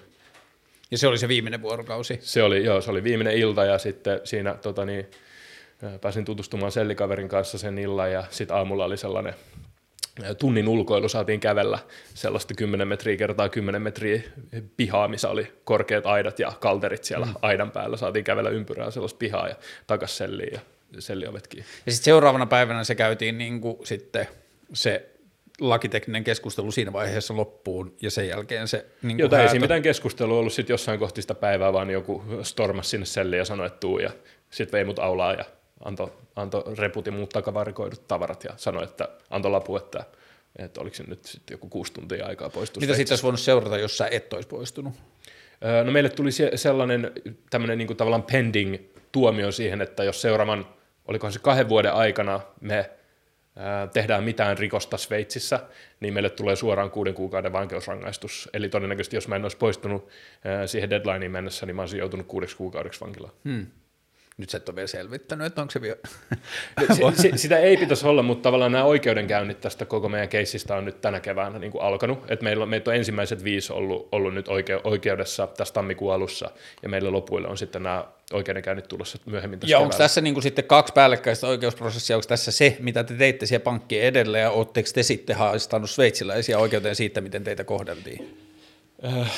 Käytännössä joo, tai oikeastaan me haastettiin, tai meidän asianajaja haastoi tämän paikallisen poliisin oikeuteen siitä, että he teki meistä tosi kattavat DNA-profiilit tallen sinne, eli tavallaan pelotevaikutus siitä, mm. että me ei osallistuttaisi samanlaiseen toimintaan. Ja oikeastaan tämmöisiä DNA-profiileita saisi vaan tehdä, jos on kyse niin kuin vakavista rikoksista, mm. yleensä väkivaltarikoksista. Niin meidän asianajaja haasto heidät siitä oikeuteen itse asiassa ensimmäisellä oikeusasteella sen ne poliisin tekemät DNA-profiilit tuomittiinkin laittomiksi, mutta sitten se poliisi valitti siitä päätöksestä seuraavalle oikeusasteelle. Ja Eli nyt se- odotetaan sitä. Sitä odotetaan nyt. Ja sitten to, toinen oikeudenkäynti on tämä, missä tuota, me, ollaan, me ollaan sitten, tai mihin se pankki on meidät haastanut. Mitä te voitte saada siitä? Se on hieman epäselvää. Mä en tiedä ihan tarkasti, mutta ei meille kai vankeusrangaistuksia Mm. pitäisi tulla.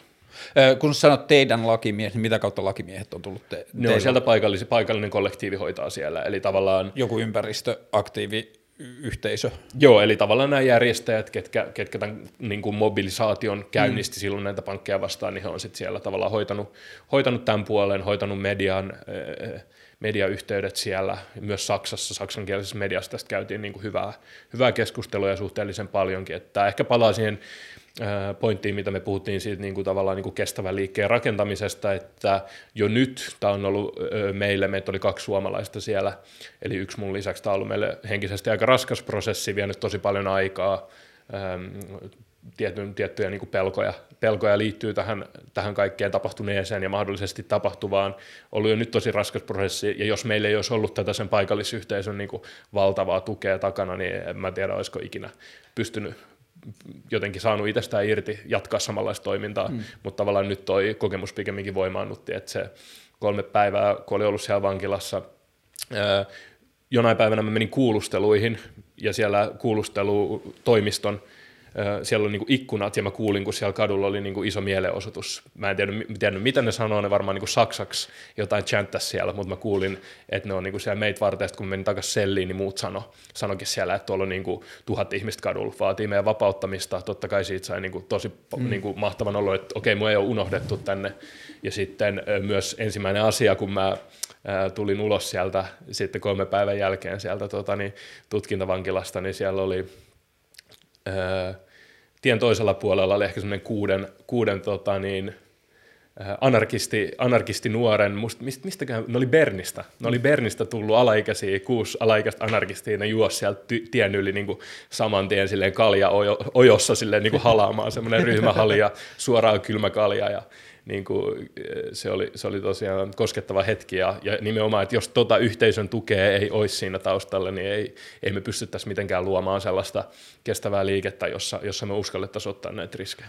Vastasko ne stressit tai ne vastoinkäymiset, mitä sä jouduit kokemaan siitä, niin vastasko ne suunnilleen sun arviota siitä, mihin sä sitouduit siinä vaiheessa, kun sä menit siihen demoon?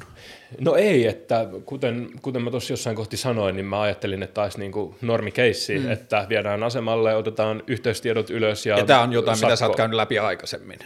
No näin se yleensä Suomessa Joo. menee. Ja, ja tota niin, tosiaan tuli kaikille vähän yllätyksenä tämä, tämä tota niin, poliisin kova reaktio ja sitten tosiaan siellä nämä meidän paikalliset ystävät on sanonut, että poliisipäällikkö oli esimerkiksi jossain kohti sanonut, että haluttiin antaa opetus mm, mm, tai tehdä varoittava esimerkki, mm. mikä tietenkään ei ole millään tapaa oikeusvaltioperiaatteen mm, mukaista, että poliisi saisi päättää, että kenestä he tekevät varoittavan esimerkin ja sen takia antaa tavallaan rangaistuksen jo vankilassa erilaisin toimenpitein ennen kuin on edes mitään tuomiota annettu. Mm.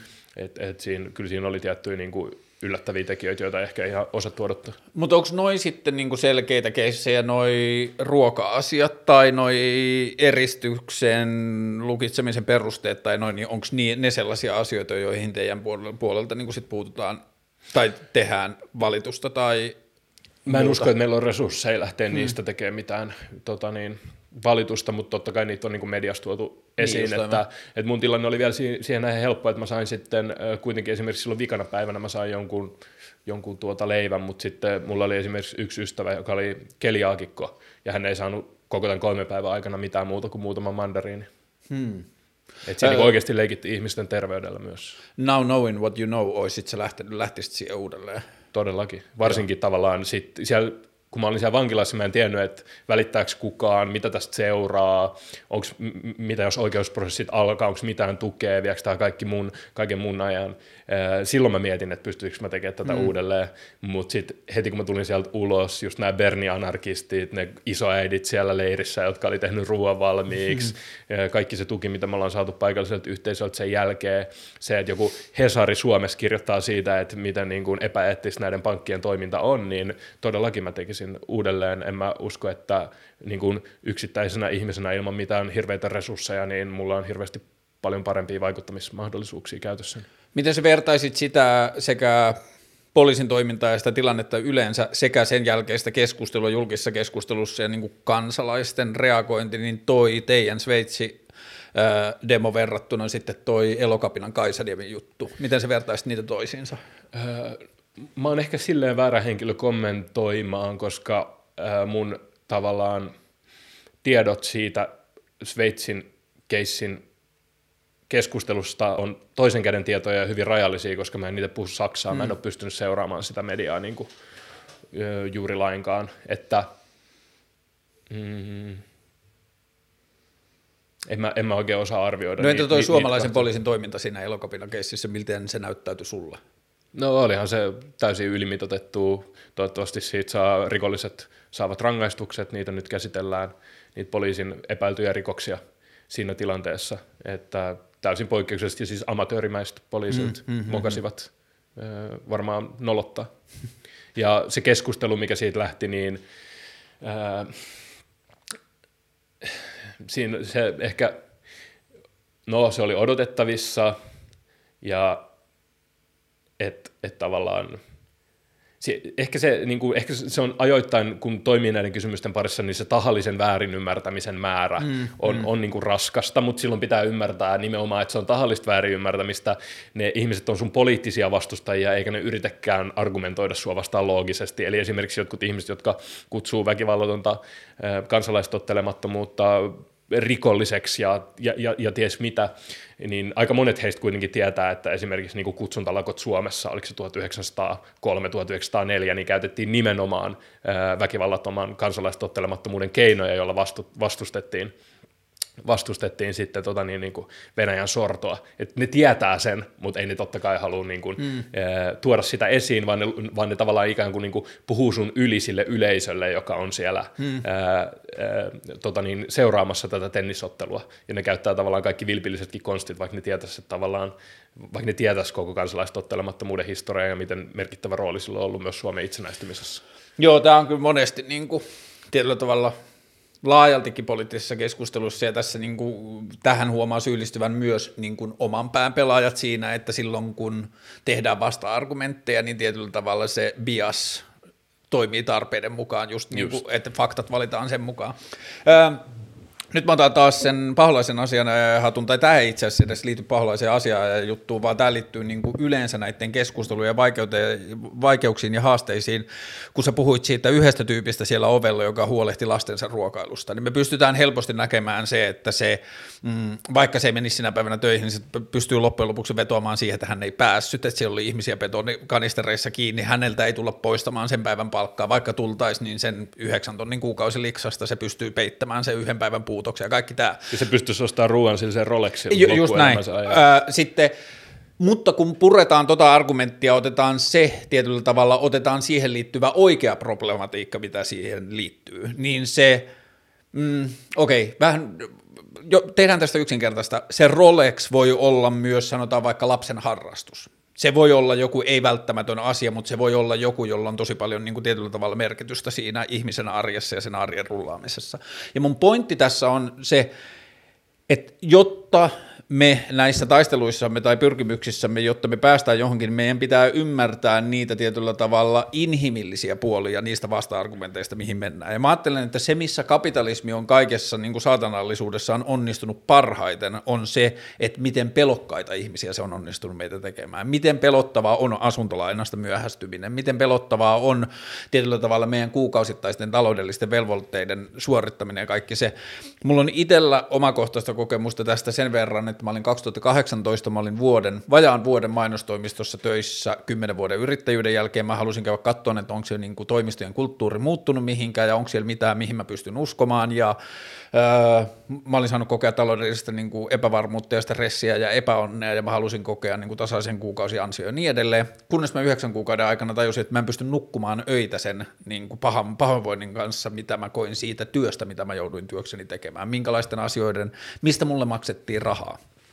Ja ne sitä seuranneet puolitoista ja ehkä vieläkin vähän ne laineet lyö kaksi ja puoli vuotta myöhemmin, niin se on ollut pelottavin asia, mitä mä oon joutunut kokemaan elämässäni, että mä oon tietyllä tavalla seurannut lainausmerkeissä sydämeni ääntä sen kanssa, että mikä on tuntunut mulle oikealta, mikä on tuntunut mulle kestävältä, mikä on tuntunut mulle asioilta, jonka takana mä pystyn seisomaan, niin tämä kulttuuri on onnistunut tekemään siitä ihan saatanan pelottavaa. Mulla on jäänyt mä oon ollut vuokrien kanssa myöhässä, tai mä oon ollut verottajan kanssa vaikeuksissa, tai mä oon, niin kuin, että ne mun moraaliset päätökset on johtanut asioihin, jossa mä oon joutunut menettämään yövuonia ja kappailemaan mielenterveyden ja kaiken muun kanssa. Niin mä itse sen läpikäyneenä on kokenut, että mä oon lähtenyt siihen tosi etuoikeutetusta asemasta. Mä oon tullut hyvästä, per- mä en ole ikinä tullut varakkaasta ympäristöstä, mutta mä oon tullut henkisesti varakkaasta perheestä. Mulla on ollut hyvät lähtökohdat mennä kohti niitä taisteluita ja bla bla bla. Se on ollut mun henkilökohtainen valinta. Mä en ole joutunut niihin. Mä oon itse mennyt siihen. Niin ne läpikäyneenä mä oon tajunnut, että mä en voi vaatia sitä keltään multa. Että se on liikaa vaadittu ulkopuolelta sanoa kellekään, että toi mitä sä teet on moraalisesti väärin ja sun täytyy ottaa se niin kuin toinen polku. Silloin kun ihminen pystyy tekemään sen päätöksen itse, niin kaikki hyvin. Mutta et se, että se tyyppi sitimaastureineen ja Rolexeineen siellä pankin portilla edustaa jotain aitoa niin kuin, että se on helppo, niin kuin meidän on helppo tarttua siinä, kun siinä on niin paljon symboleja, jotka me voidaan, että me voidaan tehdä se tietyllä tavalla naurettavaksi ja helposti naurettavaksi, mutta sen takana on oikeita ongelmia, mitä meidän ilmastonmuutoksen vastaisen taistelun välissä on.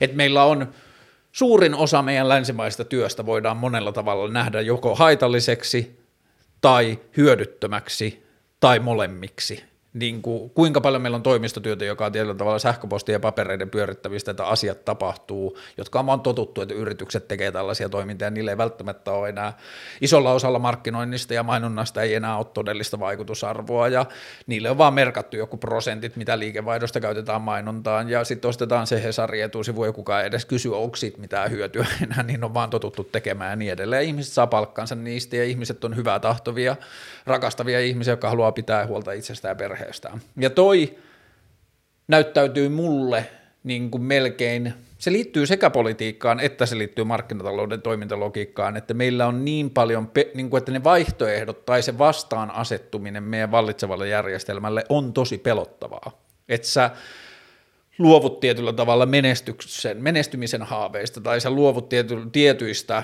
ennakoitavuudesta tai turvallisuuden rakenteista ja muista. Ja tämä on ehkä niin kuin myös meidän etuoikeutetuista asemista tulevien vastuu ja haaste niin kuin ymmärtää se niin kuin kehikko, missä me pystytään kritisoimaan muiden ihmisten toimintaa. Että meidän täytyy muistaa meidän valmiudet, että millä me pystytään ottaa paskaa vastaan, että sulla on täytynyt olla myös tiettyjä muskeleita sun kehossa, että sä oot pystynyt käymään sen vankilakokemuksen läpi. On hirveä määrä ihmisiä, jotka ei ikinä niin kuin, ne ei niin kuin pystyisi edes ajatuksen olla alistamaan itseään sillä ajatuksella, että ne saattaisi edes mahdollisesti joutua tai siihen. vielä paljon pahemman kohtelun, vaikka niin, niin, Just näin, että ne, niin kuin, omien lähtökohtiensa kanssa, ei, niin kuin, että se kokemus ei olisi ollut noinkaan miellyttävä, mitä se on sulle ollut, niin kuin lainausmerkeissä. Tota, ei, mutta sulla on tosi, mä, mä näen mistä sä puhut ja mun mielestä kun me mietitään tavallaan, tämä vähän menee siihen, niin kuin, että millä sävyllä asioista mm. puhutaan, ja, ja, ja esimerkiksi niin kuin jotkut on, että, ei, että positiivisuuden kautta, että ei niin kuin syyllistämällä tai vastuuttamalla tai, mm. tai, tai kritisoimalla tai vaatimalla ihmisiltä jotain, jotain niin kuin uutta. Ja musta ehkä niin kuin, äh, mä, mä jätän vastaamatta siihen kysymykseen, että mitä meidän äh, pitää vaatia perusduunarilta, vaikkapa Suomessa tällä hetkellä. Mä en halua vastata siihen kysymykseen niin kauan, kun me edelleen voidaan vaatia Eh, tietyltä taloudelliselta ja poliittiselta eliitiltä niin paljon. että mun mielestä taloudelliset poliittista eliittiä, niin kyllä me niitä, niitä saadaan niin kuin syyllistää, koska ne on syyllisiä. Mm. Ne on syyllisiä. Niillä on ollut kaikki tieto, niillä on ollut kaikki työkalut, niillä on ollut kaikki valta puuttua tähän kriisiin hyvin pitkään. Niin mun mielestä niin kuin, kun me puhutaan niin kuin ylöspäin, niin me pystytään, niin kuin, silloin me saadaan niin kuin vaatia ja me saadaan äh, kritisoida ja syyllistää ja, ja tehdä ihan mitä vaan. Ei meidän silloin tarvitse keskittyä mun mielestä niin, kuin, niin paljon meidän sävyyn, että totta kai ikinä mikään ei muutu vaan ihmisiä vihastuttamalla, mutta mikään ei myöskään muutu ketään vihastuttamatta. Eli, eli, eli tavallaan mun mielestä se on niin kuin keskeistä, että tavallaan puhutaanko me horisontaalisesti verrokkiryhmälle ja puhutaanko me ihmisille, joilla on niin kuin vielä enemmän haasteita kuin meillä, vai puhutaanko me ylöspäin. Ja silleen mun mielestä tässä kohti on kuitenkin niin kuin keskeisintä keskittyä puhumaan niin kuin ylöspäin. Oletko löytänyt minkään poliittisen kehikon sisältä tällä hetkellä esimerkiksi Suomessa toimintaa, jonka sä, mm, ootko tavannut, sanotaan vaikka niin kuin tämä voisi ennakkoluulojen perusteella olla ensimmäisiä, mistä sitä voisi löytyä, oletko tavannut vaikka vasemmisto nuorissa ajattelua, jonka sä koet olevan pyrkimyksiltään samansuuntaista? Vai koet sä, että tällä hetkellä poliittisen rakenteen sisällä on eri, niin kuin lähtökohtaisesti mahdoton toimia niillä tavoilla, jotka on todellisesti tarvittavia? Kyllä siellä varmaan yksittäisiä henkilöitä on, jotka ajattelee jollain tapaa radikaalisti, mm. mitä nyt sitten radikalismi enää tänä päivänä tarkoittaakaan. Mutta niin, poliittisia yhteisöjä tietenkin on paljon muitakin kuin nämä, mitkä kiinnittyy suoraan emopuolueisiin, mm. että, että kyllä niitä niin kuin yhteisöjä on, on paljon ja niissä on niin kuin ilo toimia. Niin, toi on ehkä just se kiinnostava toi parlamentaarinen mm. rakenne tai toi meidän niin kuin, tommonen selkeästi huomioitava poliittinen rakenne, jossa on nämä puolueet ja niiden nuorisojärjestöt ja muut, niin se just, että kun lähtökohtaisesti meidän pitäisi pystyä ajattelemaan, että sanotaan vaikka just joku vasemmiston tai vihreiden nuorisopuolueiden, edes niiden pitäisi olla jollain tavalla, niin kuin sisältää sitä jotain sellaista energiaa, joka todella havahtuu siihen, että mitä tämä on ja mitä tämän pitäisi olla tyyppisen keskusteluun. Ruotsissa on tosi mielenkiinnostavaa. Siellä niin kuin vasemmistonuoret, ne niin kuin paskoo sitä poliittista järjestelmää ihan täysillä koko ajan ja emopuoluetta ja on mukaan kaiken maailman niin ulkoparlamentaarisessa kollektiivisessa hmm. toiminnassa, että siellä on niin kuin hyvin erilainen kulttuuri. Joo, se on ehkä ollut harmillista, että täällä niin kuin viime vuosina, kun poliittisille nuorisojärjestöjen tehtävähän on esittää tyhmältä kuulostavia ehdotuksia, niin kuin, siis silleen vallitsevasta keskustelusta katsottuna tyhmältä kuulostavia ehdotuksia, niin siinä on onnistunut viime vuosina oikeastaan perus, persunuoret ja kokoomusnuoret lähes ainoastaan, että et mikä vaivaa meidän niin kuin, jollakin tavalla vasemmistolaisen tai ilmastosensitiivisin poliittisen nuorisojärjestöjen niin kuin puheenpartta, että miksi me ei, vihreät mitähän ne on niin tyyliin pöyristyttävimpiä, mitä he ovat ehdottaneet, mitä jos ihmisillä olisi vapaus mennä naimisiin, kenen ja niin monen kanssa kuin mahdollista, uu, pelottavaa, vallan rakenteet järisevät. Mutta tota, mä haluan vielä palata tuohon niin kuin, mm, toi, mitä sä sanoit siitä niin kuin ylöspäin menevästä rakenteesta. Mä en millään tavalla kritisoisi sitä, tai mä en ole millään tavalla edes eri mieltä siitä, mitä sä sanoit, ja millä, mitä niin kuin sä puhuit siitä, että meillä pitää olla oikeus, ja meillä on niin kuin vähän niin kuin velvollisuuskin puhua jopa pilkallisesti ja suututtaa, ja tietyllä tavalla heillä on ollut mahdollisuus tietää, ja he tietävät, mihin osallistuvat ja niin edelleen. Niin kuin koko toi liittyen taloudelliseen ja poliittiseen elittiin. Niin nyt mä puhun vaan niin kuin omasta, tietyllä tavalla, to make it all about myself again, mutta niin kuin, että mä puhun siitä omasta pyrkimyksestä, niin löytää niitä jotenkin kiilan paikkoja ja tapoja niin kuin jollakin tavalla päästä murrettamaan sitä poliittista valtaa ja sitä poliittista rakennetta, niin mulle se haaste tulee siinä – että mä inhimillistän sitä niin kuin siihen elit, elittissä olevaan, siihen niin kuin hyvätahtoisen kansanedustajan niin kuin se, missä se on, niin mä inhimillistän sitä hänen polkuaan niin paljon myös siinä, että kun meidät kasvatetaan niin taitavasti siihen, että meidän tehtävä on onnistua, meidän niin kuin jotenkin velvollisuus meidän vanhempia kohtaan on onnistua, ja tietyllä tavalla hyvänä poliitikkona oleminen on yksi niistä turvallisista keinoista, millä sä et tuota pettymystä sun suvulle ja sun vanhemmille ja sun ympäristölle ja sun opi, niin kuin koulutukselle ja kaikille muuta. Sä niin kuin, sä suoritat hyvän ihmisen dogmaa. Että sä menet yliopistovaiheessa sinne nuorisopolitiikkaan ja sä osallistut kunnallispolitiikkaan ja sä pidät hyviä puheita ja sä niin teet sen ja sä pääset kansanedustajaksi. Niin sit se kuulostaa sä... upealta, mä oon tehnyt ihan väärät valinnat. Ja, ja toi on se, mikä meille annetaan tietyllä tavalla poluksi siihen. Ja niin kuin omassakin jotenkin maailmankuvassa niin kuin ensin mua on suojellut se, että mua on vaan kiinnostanut se, että kun mä oon kiinnostunut enemmän siitä politiikasta, niin sitten mä oon joutunut todella niin kuin prosessinomaisesti kyseenalaistamaan niitä asioita, mitä mulle on opetettu, että uskonko mä oikeasti tähän, mitä mulle on sanottu, että tämä on se tapa, mitä maailmaa muutetaan. Ja sitten mä katsoin sitä poliittista elittiä, sitten mä katsoin sitä poliittista toimintakulttuuria, sitten mä silleen, että mä en näe sitä, että, niinku, että tuo järjestelmä syö lapsensa, että se, niinku, että se, se jauhaa kaikki toimimaan. Ja sitten mä kysyn, että miksi se tekee niin. Niin sitten sieltä löytyy ne samat pelottavuuden, pelot, pelottelun ja pelottavuuden rakenteet, ne asuntolainat ja ne, ne vuokramaksut ja ne tietyllä tavalla lapsista huolehtimiset ja ne, niinku kaikki se, mitä sinne on tehty, niin se tekee se tekee mulle ongelmalliseksi sen, koska mä en itse pääse siinä kritiikissäni tarpeeksi pitkälle, kun mä näen sen niin kuin inhimilliset syyt, miksi ihmiset ajautuvat sinne poliittiseen elittiin tekemään sitä, mitä he tekevät. Mutta voihan ne syyt nähdä ja silti tavallaan tähän vanhaan kliseeseen luottaa, että niin kuin, mitä enemmän sulla on valtaa, niin sitä enemmän sun pitää sietää kritiikkiä. Se on totta. Se on, totta. Se on, se on ehkä se lähtökohta mulle, Joo. että kun sä oot Suomen vaikutusvaltaisimpia ihmisiä, niin mulla ei ole hirveän isoa velvollisuutta ollut sulle kiva tai kannustava. Joo, ja mä oon ehkä löytänyt niin kuin omia portteja, niin siitä se on, niin kuin mä näen, että siinä on samaa rakennetta liittyen noihin uskonnollisiin yhteisöihin. Mä tuun itselle stadiolaisesta taustasta ja sitten tämän ohjelman kautta me ollaan nyt puhuttu mormoniuskonnosta ja sitten lähteneiden ihmisten kanssa ja sitten muhun otettiin vielä mormonikirkosta yhteyttä ja sieltä tuli ihmiset keskustelemaan ja niin edelleen. Niin siinä mä oon huomannut sen, että että siihen rakenteeseen kuuluu niin paljon valtaa, että meille, lainausmerkillisen rakenteen uhreille, meillä ei ole hirveästi velvollisuutta puhua siellä vallassa olevien ihmisten tunteiden, tunteita kunnioittain. Että meillä on oikeus ja niin kuin, meillä on kaikki vapaus puhua kriittisesti siitä, vaikka sitten joku loukkaantuisi. Niin se on niin kuin mulle ollut helpompaa nähdä siinä uskonnollisessa yhteisössä, ja mä oon täysin samaa mieltä siitä, että poliittisen tai taloudellisen elittiin ajatuneet ihmiset, niin sillä on velvollisuus, ja niin kuin se kuuluu siihen duuniin, että sillä on niin kuin vähemmän mahdollisuuksia kritisoida häntä kohdistuvaa kritiikkiä ja niin edelleen. Mutta sitten että ehkä se mun problematiikka syntyy siellä, että kun mä en ole toistaiseksi nähnyt vielä siitä niin kuin sitä voittavaa lopputulosta, mikä siitä tulee, että, että se kritiikki tai se pilkka tai se mikä ikinä se onkaan, kohdistuu siihen yksilöön. Et mä en ole nähnyt, että se yksilöön kohdistuva leimakirves tai nuoli auttaa sitä yksilöä muuttumaan.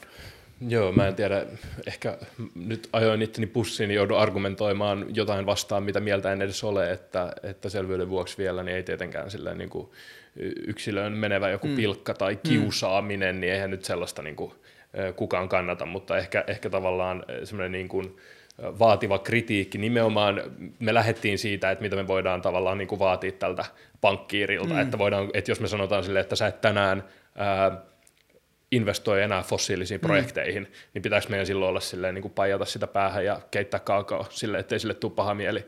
Et, niin ehkä se on tavallaan se mun positio, että mä voin niille vallankäyttäjille myös sanoa silleen, että hei, että sä oot mokannut, toivottavasti meillä on joku päivä totuuskomissio, jossa niin kuin, äh, katsotaan, että mm. et oot sä syyllistynyt niin kuin rikoksiin ihmisyyttä vastaan ja sä saat siitä rangaistukset. Kaiken tämän voin sanoa ilman, että mä menen äh, millään tapaa niin kuin henkilökohtaisuuksiin. Hmm. Toi on kiinnostavaa, koska jos mä itse ajattelen niin itseäni siihen demoon, ja niin kuin se, se pankki ja siihen liittyvä kritiikki, mun on tosi helppo allekirjoittaa ja mun on tosi helppo pysyä siinä keskustelussa mukana, että mun on helppo nähdä itseni niin kuin dominopalikka kaatuu oikein, niin mä olen siellä myös niin kuin käsi lukiottuna siihen tynnyriin, mutta sitten ehkä jotenkin se mun filosofia siinä on, niin kuin, että se, että jos mä ajaudun siihen keskusteluun, sanotaan nyt sitten sen City jätkän kanssa, jolla on 15 miljardin salkku, jolla se tekee niitä sijoituksiaan, niin sitten jotenkin siinä kohtaa se mun kela menee niin, että hei, että et, niin kuin, että mä ymmärrän, mitä sä teet, sä teet duunias, bla bla, mutta sä osallistut järjestelmään, joka on vanhentunut. Sen toimintalogiikka ja sen perusteet, millä se mittaa omaa toimintaansa, on läpeensä vanhentuneet. Me ei voida enää pitää valtavia organisaatioita yhteiskunnassa, joiden ainoa mittari on, että paljon ne teki katetta ensimmäisellä vuosineljänneksellä, jos se kate tulee siitä, että tehtiin taloudellisesti fiksu päätös tukea jotain kaivosta, johon meillä ei vaan ole yhteisönä ja maapallona varaa, että me ei voida laittaa lisää rahaa toimintaan, joka vie jo nyt meiltä kriittisessä tilanteessa olevia resursseja. Että se sun duuni, mä ymmärrän mitä sä teet ja mihin sä pyrit sillä ja sä oot niin kuin, että mun pointtini ei ole, että sä olet paholainen, mutta sä toimit järjestelmässä, joka toimii paholaisen logiikalla. Ja se järjestelmä toimii paholaisen logiikalla, koska ne poliitikot ei ole kantanut vastuuta. Eihän, sitä, eihän se pystyisi tekemään sitä se duuni, jos meidän poliitikot olisikin ottanut vastuuta. Joo, ja kun se, tässä se ehkä niin kuin, tulee mulle se ongelma, että kun eihän poliitikkojen va, niin kuin vastuu viimeiseen sataan vuoteen ole ollut tehdä maailmasta parempi, vaan ollut varmistaa sitä, että heidän puolueensa menestyy seuraavissa just, vaaleissa. Just. Ja, ja, ja ton takia se... mun mielestä poliitikkoja voi kritisoida niin kuin hyvin niin, kun, rankoin kun, niin tai tietyllä tavalla se konflikti mulle tulee siitä, että se poliitikkohan on saattanut onnistua vastuussaan erinomaisesti. Se on lisännyt kokoomuksen kannatusta. Siis jumalauta taas, mitä kokoomus ilmoitti viime viikolla Hesarin kannassa. Mutta mut, mut, toi, on, niinku, toi on nimenomaan taas niinku henkilökohtainen agenda. Tai silleen, niin mun mielestä silloin, silloin ehkä sit jopa vaarana, että me liikutaan henkilökohtaisen niinku kritiikin alueelle, jos tavallaan se agenda, johon sä haluat elämässä omistaa, on, mm. on niin kuin noin pieneen piiriin kohdistuva. Niin kuin siis tietyllä tavallahan me voidaan nähdä, että AY-liikkeeseen liittyy samoja ongelmia kuin kokoomukseen. Että AY-liikkeen tehtävä on pitää huolta siitä, että vaikka paperimiehillä tai metallimiehillä on duunia ad infinitum. Heidän tehtävän pitää huolta siitä, että heidän palkat pysyy samana ja heillä on töitä, vaikka se työ itsessään olisi haitallista isossa kuvassa. Niin ja ehkä tuossa on kuitenkin se ulottuvuus vielä, että työntekijät on kuitenkin huomattavasti niin kuin heikommassa asemassa lähtökohtaisesti, lähtökohtaisesti kuin tuotantovälineiden omistajat. Täysin samaa mieltä, mutta sitten siinä voidaan vaan nähdä sen, että sen niiden työntekijöiden ja heidän oikeuksistaan kiinni pitämisen lopputulos voi olla ympäristölle ja maapallolle yhtä haitallinen. On, ja siis tää, tällä hetkellä käytävä turvekeskusteluhan on niin kuin mm. hyvin, tota niin, en mä tiedä, niin kuin, no, tragikoominen, että tavallaan turpeen tuottajat jotka ei ole ollut kiinnostuneita oikeudenmukaisesta siirtymässä missään sellaisissa keskusteluissa, joita on vuosikymmenet käyty, kun on puhuttu siitä, että miten globaalis etelässä voidaan tavallaan niin kuin mahdollistaa ihmisoikeuksien toteutuminen ja, ja silleen niin kuin hyvä, hyvä elämä riippumatta näistä päästövähennyksistä, niin eipä siellä ole paljon turpeen tuottajia näkynyt niissä mm. keskusteluissa osallistumassa, mutta nyt tavallaan puhutaan sitten niin kuin suomalaisista valkoisista miehistä, jotka on jo siellä maailman etuoikeutetummassa desiilissä, niin yhtäkkiä oikeudenmukainen siirtymä on niiden lemppari juttu, mm. kun heidän pitäisi yrittää vielä pumpata niin kuin viimeisetkin eurot yhteisistä verovaroista pois, kun me siirrytään, niin kuin lopetetaan turpeen poltto ja siirrytään muihin energiatuotantomuotoihin.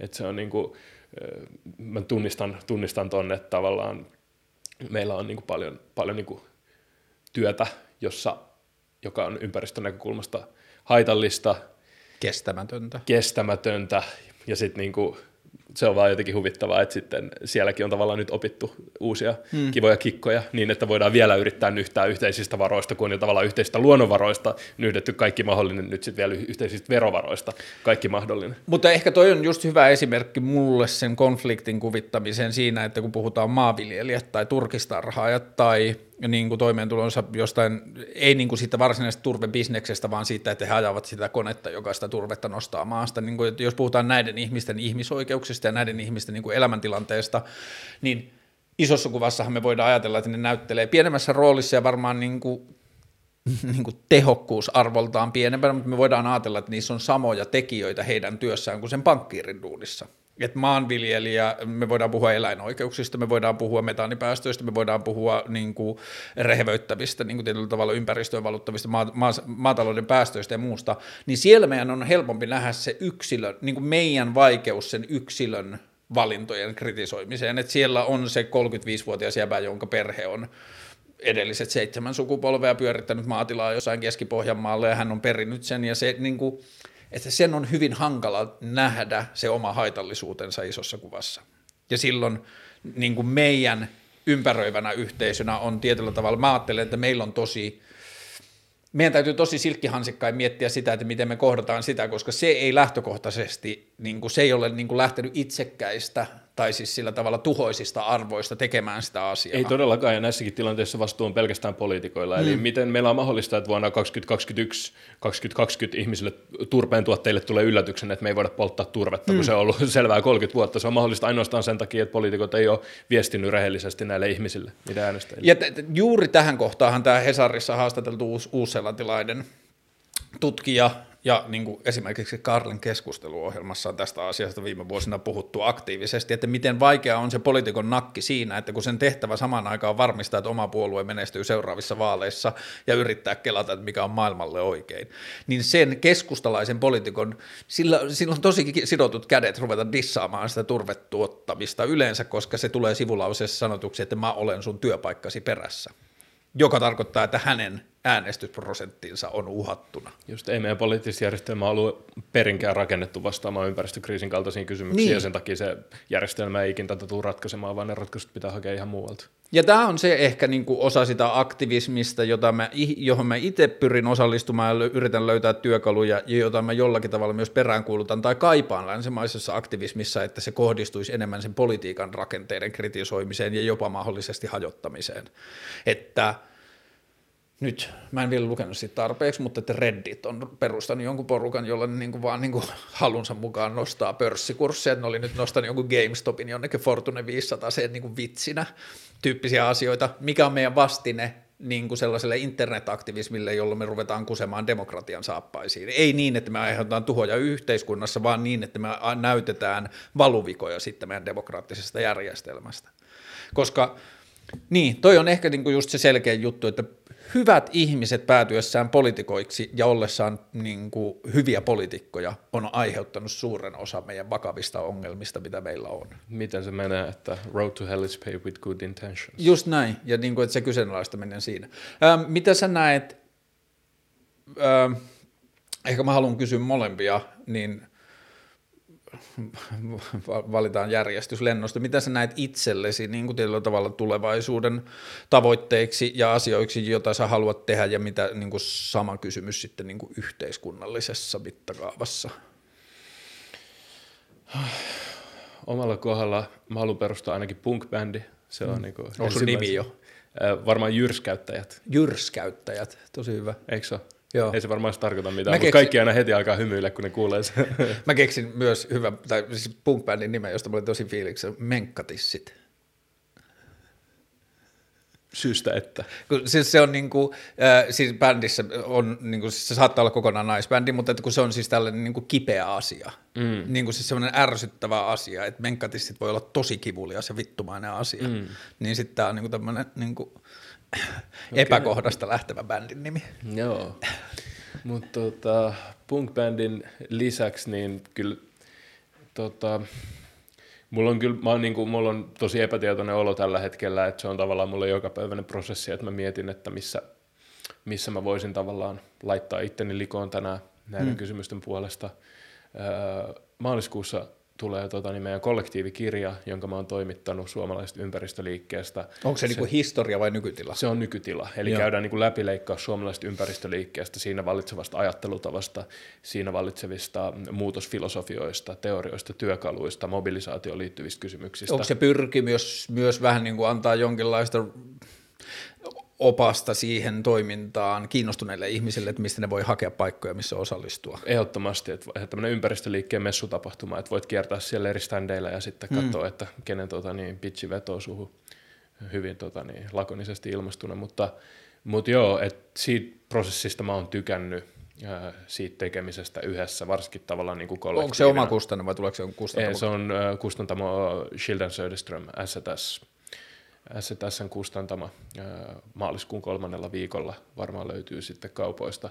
Siitä mä oon tykännyt, ehkä toivottavasti mulle tulee jotain samansuuntaisia mahdollisuuksia myöhemminkin. Todennäköisesti suoran toiminnan, suora toiminta jatkuu, organisoituminen jatkuu ja mä opiskelen myös tällä hetkellä, että mä oon myös ajatellut, että tietty asioiden tarkastelu akateemisin työkaluin saattaisi olla hyödyllistä että et myös tavallaan se ovi on edelleen auki. Oletko huomannut 21-vuotiaan ja 27-vuotiaan aktivistisina maailmankuvassa ja niin kuin toimintalogiikoissa suuria eroja? On tosi paljon, että kun mä olin 21, niin kyllä mä, se oli tavallaan tosi selkeä valinta mulle, että mä haluan korkeakoulutuksen myös tavallaan tietystä kiitollisuudesta mun vanhempien antamia mahdollisuuksia kohtaan, että heillä ei ollut ikinä mahdollisuutta niin kuin opiskella, mm. opiskella mitään, mutta sitten he ovat aina kannustaneet siihen ja niin kuin tukeneet siinä, siinä, niin mä tavallaan niin kuin en halua myöskään tuottaa heille pettymystä, että kun mulla on tullut nämä mahdollisuudet, joita heillä ei ikinä ollut, joita, joita he olisivat myös tavallaan kaivanneet ja, ja, ja halunneet, mutta nyt mä saan sitten heidän esikoispoikana antaa mahdollisuuden, niin mä, halusin, mä haluan myös käyttää sen, haluan edelleen käyttää sen, mutta se oli niin kuin vielä jotenkin selkeämpää silloin mm. aikaisemmin. Ja kyllä silloin aikaisemmin mulla oli myös enemmän tuota avoinna, avoinna niin kuin, mä olin niin kuin uteliaampi liittyen vaikkapa ministeriöihin, järjestöihin, ja nyt mä oon tavallaan ollut, ollut sitten hommissa ulkoministeriöllä ja maa- ja metsätalousministeriöllä. Mitä ja, ulkoministeriöllä? Mä olin harjoittelussa tuolla Suomen suurlähetystössä Washington DCissä, mä tein politiikka-analyysiä siellä. Entä maa- ja metsätalousministeriö? Siellä. Ja siellä mä tein sitten EU-lainsäädäntöön liittyviä juttuja elinkeinokalatalouden osalta. Muuttiko nämä kokemukset sun käsitystä vaikka poliittisesta järjestelmästä mihinkään suuntaan?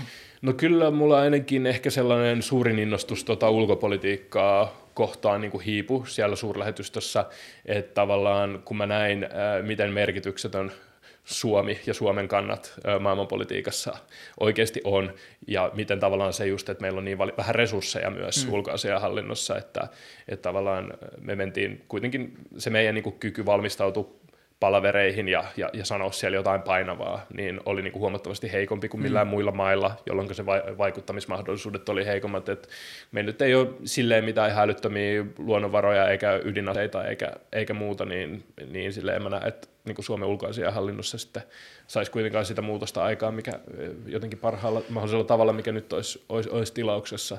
Että Ehkä sielläkin oli vähän liian mukavaa. Tiedätkö, niin kuin kivoi kissaristiäisiä joka ilta, mm. viiniä mm. eri muissa suurlähetystöissä. Suolakeksejä. Ja, ja suolakeksejä ja pienoesityksiä kaikista eri maista ja muuta, niin mä olin silleen, että et, et tavallaan ehkä mä haluan niin nauttia mun oikeuksista ihan näin paljon. Mä en ehkä pysty siellä ittenikään. Mitä tulee siihen suomalaisten tai Suomen mahdollisuuksiin ulkopolitiikassa, niin yksi mitä mun mielestä me ei käytetä tai me edes potentiaalina laimenlyödään, on se, että me ollaan kuitenkin historiallisesti, me ollaan oltu maa, joka on onnistunut esittämään maailmalle uusia ideoita. Et meillä on ollut koululaitokseen liittyviä asioita ja sosiaaliturvaan ja muuta, niin mä kyllä kovasti henkilökohtaisesti itse toivoisin, kun me ollaan nyt viimeiset 20 vuotta väitetty olevamme jonkinlainen teknologian ja innovaation maa, josta nyt mun mielestä ei ole hirveästi ollut muita todisteita kuin meidän väitteet siitä. Ja, mutta, ja, ja Voltti, jossa ja Volt. innovaatio on polkeista työntekijöitä. Ei mennä siihen tänään. äh, niin, niin tota, siis mä toivoisin vaan nyt, että me nähtäisiin meidän mahdollisuus siinä, niin kuin, tai jos me edes aloitettaisiin innokkaasti se kelaa siitä, että mitä se demokratian toinen aalto voisi olla, tai mitä se demokratian seuraava steppi voisi olla, niin siinä mä koen, että globaali maailma huutaa hiljaisuuttaan niin kuin kansallisvaltioiden tasolla siitä, että keskustelua, mikä on seuraava polvi demokratiassa. Yhdysvallat esitti aika vitumoisen näytöksen viimeisen neljän vuoden aikana, mihin edustuksellinen demokratia voi johtaa. Niin, niin siihen keskusteluun tarvitaan uusia ideoita, siihen tarvitaan uutta kritiikkiä, uusia näkökulmia, niin tässä mä todella toivoisin, että Suomella voi, koska se Tällä hetkellä se kenttä on niin hiljainen, että se ei edes vaadi hirveästi niin kuin, resursseja, se vaatii vaan niin kuin vakavasti ääneen sanottuja ehdotuksia tai ajatuksia siitä. Niin siinä mun mielestä, niin kuin, ja mitä tulee yhteiskuntien digitalisoimiseen, sosiaaliturvan digitalisoimiseen, kaikkeen muuhun, että mä tappelin Kelan kanssa viime vuonna, niin mä saatoin jutella kuuden ihmisen kanssa saadakseni vastauksen yhteen paperiin tai johonkin kysymykseen, kun nämä kaikki on kuitenkin algoritmisia kysymyksiä ja asioita, niin tässä on hirveästi tekemistä tuleville vuosille yhteiskuntien niin kuin modernille tasolle tuomisessa, niin siinä Suomella voisi todella olla paukkuja, mutta musta vähän just tuntuu se, että me ollaan menetetty uskomme siihen, että meillä voisi olla mitään merkitystä niin kuin kansainvälisillä pelikentillä. Niin ja sitten toisaalta, niin kyllä mä näen, että ehkä tällainen nimenomaan sieltä niin kuin ruohonjuuritason kansalaisliikkeestä lähtevä äh, murros äh, kestävään elämänmuotoon nimenomaan ympäristökysymyksissä, niin jos ei me saada sitä aikaiseksi niin kuin Suomessa ja Pohjoismaissa, mm. niin sitten me ei ehkä saada sitä aikaiseksi missään. Että kyllä tavallaan sä kysyit että myös, että missä mä näen tai, tai sulla oli se, että missä mä näen itseni ja sitten että myös niin kuin yhteiskunnallisesti, mm. niin ehkä se on semmoinen niin kuin laajempi, hähmäisempi projekti, että äh, niin kuin juntataan Suomi äh, hiilineutraaliksi, äh, luonnonvaroja kunnioittavaksi kansallisvaltioksi, mietitään sitten koko kansallisvaltion käsitettä, ehkä sen jälkeen, Joo. kun ollaan pelattu vähän, vähän tota, niin lisäaikaa näillä ratkaisuilla, ja sitten sen jälkeen niin jatketaan muista Pohjoismaista, ehkä tehdään nämä samaaikaisesti yhdessä Pohjoismaissa, täällä on kuitenkin tiettyjä edellytyksiä tämmöisen muutoksen tekemiselle, ja sitten sen jälkeen lähdetään jatkamaan siitä. Toi on siis superkiinnostava ja mun mielestä inspiroiva kelaa myös toi, että mitä liittyy Suomen ja Suomen tulevaisuuteen, kun me nähdään niin valtavia muutospaineita globaalisti. Me nähdään niin kuin fossiilisista polttoaineista irtautumista, me nähdään monista muista haitallisista niin kuin talouden ja niin kuin teollisuuden toimintamalleista irtautumista, me nähdään työn tulevaisuuden kelaan, me nähdään perustuloon liittyviä kelaan liittyvistä asioista, niin jos Suomi onnistuu minkään niiden kyseenalaistamisessa, niin silloin on valtavia myyntiargument, niin kuin myyntiartikkeleita, jossa se voi mennä, niin kuin mitä Virolle on tapahtunut. Viro keksi monia eri asioita ja nyt ne on rampannut ympäri maailmaa näyttämässä, miten ne tekee niitä asioita ja niistä voi löytyä niitä niin kuin tulevaisuuden vientituotteita. Mutta täällä meillä edelleen se ajatus tuntuu olevan sitä, että se on joko paperia tai jotain metallijalostusta tai niin kuin, myydään. Tai asekauppoja vihervasemmistohallituksen viemiä Niin sekin on niin crazy. Tai että, mm. niin kuin, että kertoo myös jotain politiikasta ja sitten politiikan rakenteesta ja sen kyvystä kyseenalaista omaa toimintaansa, että minkälainen hallitus on ollut esimerkiksi meillä neuvottelemassa just jostain hävittäjähankinnoista. Kuinka paljon me kyseenalaistaa sitä, että hmm, ollaanko me edelleen sellaisessa maailmassa, jossa meillä on pakko olla, tai onko se meidän lähtökohta, että meidän keskustelu kansallisesta turvallisuudesta lähtee siitä, että minkä brändin hävittäjä meillä on ja kuinka monta. Just. Oletko toiveikas? Tai niin kuin, toimit se jotenkin toiveikkuuden tai paniikin ja hädän näkökulmasta? Velvollisuuden tunteesta hmm. ehkä eniten. Jotenkin aina kun yllättää itsensä olemassa toiveikas, niin sieltä palautetaan aika nopean vaan pinnalle. Kyllä mä ajoittain harvoin on myös toiveikas, mutta mm, eh- ehkä se ei niin kuin paras termi kyllä kuvaamaan mun yleistä mielenmaisemaa.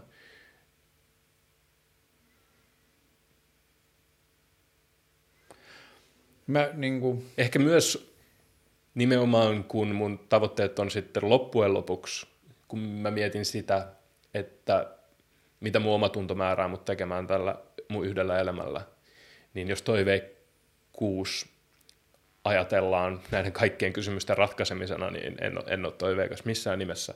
Mutta mä olen siinä määrin luottavainen, että mä uskon, että mä pystyn tällä elämälläni omalta osaltani maksimoimaan sen hidastavan vaikutuksen siihen tuhokehitykseen. Mill... Siihen mä luotan. Mä en ole edes toiveikas, vaan mä luotan ja lähestulkoon niin kuin tiedän sen. Milloin sä oot tähän mennessä elämässä aikana kokenut olevassa kaikista hyödyllisimmillä tai kaikista lähimpänä sitä, mitä sä koet, että sun pitää tehdä?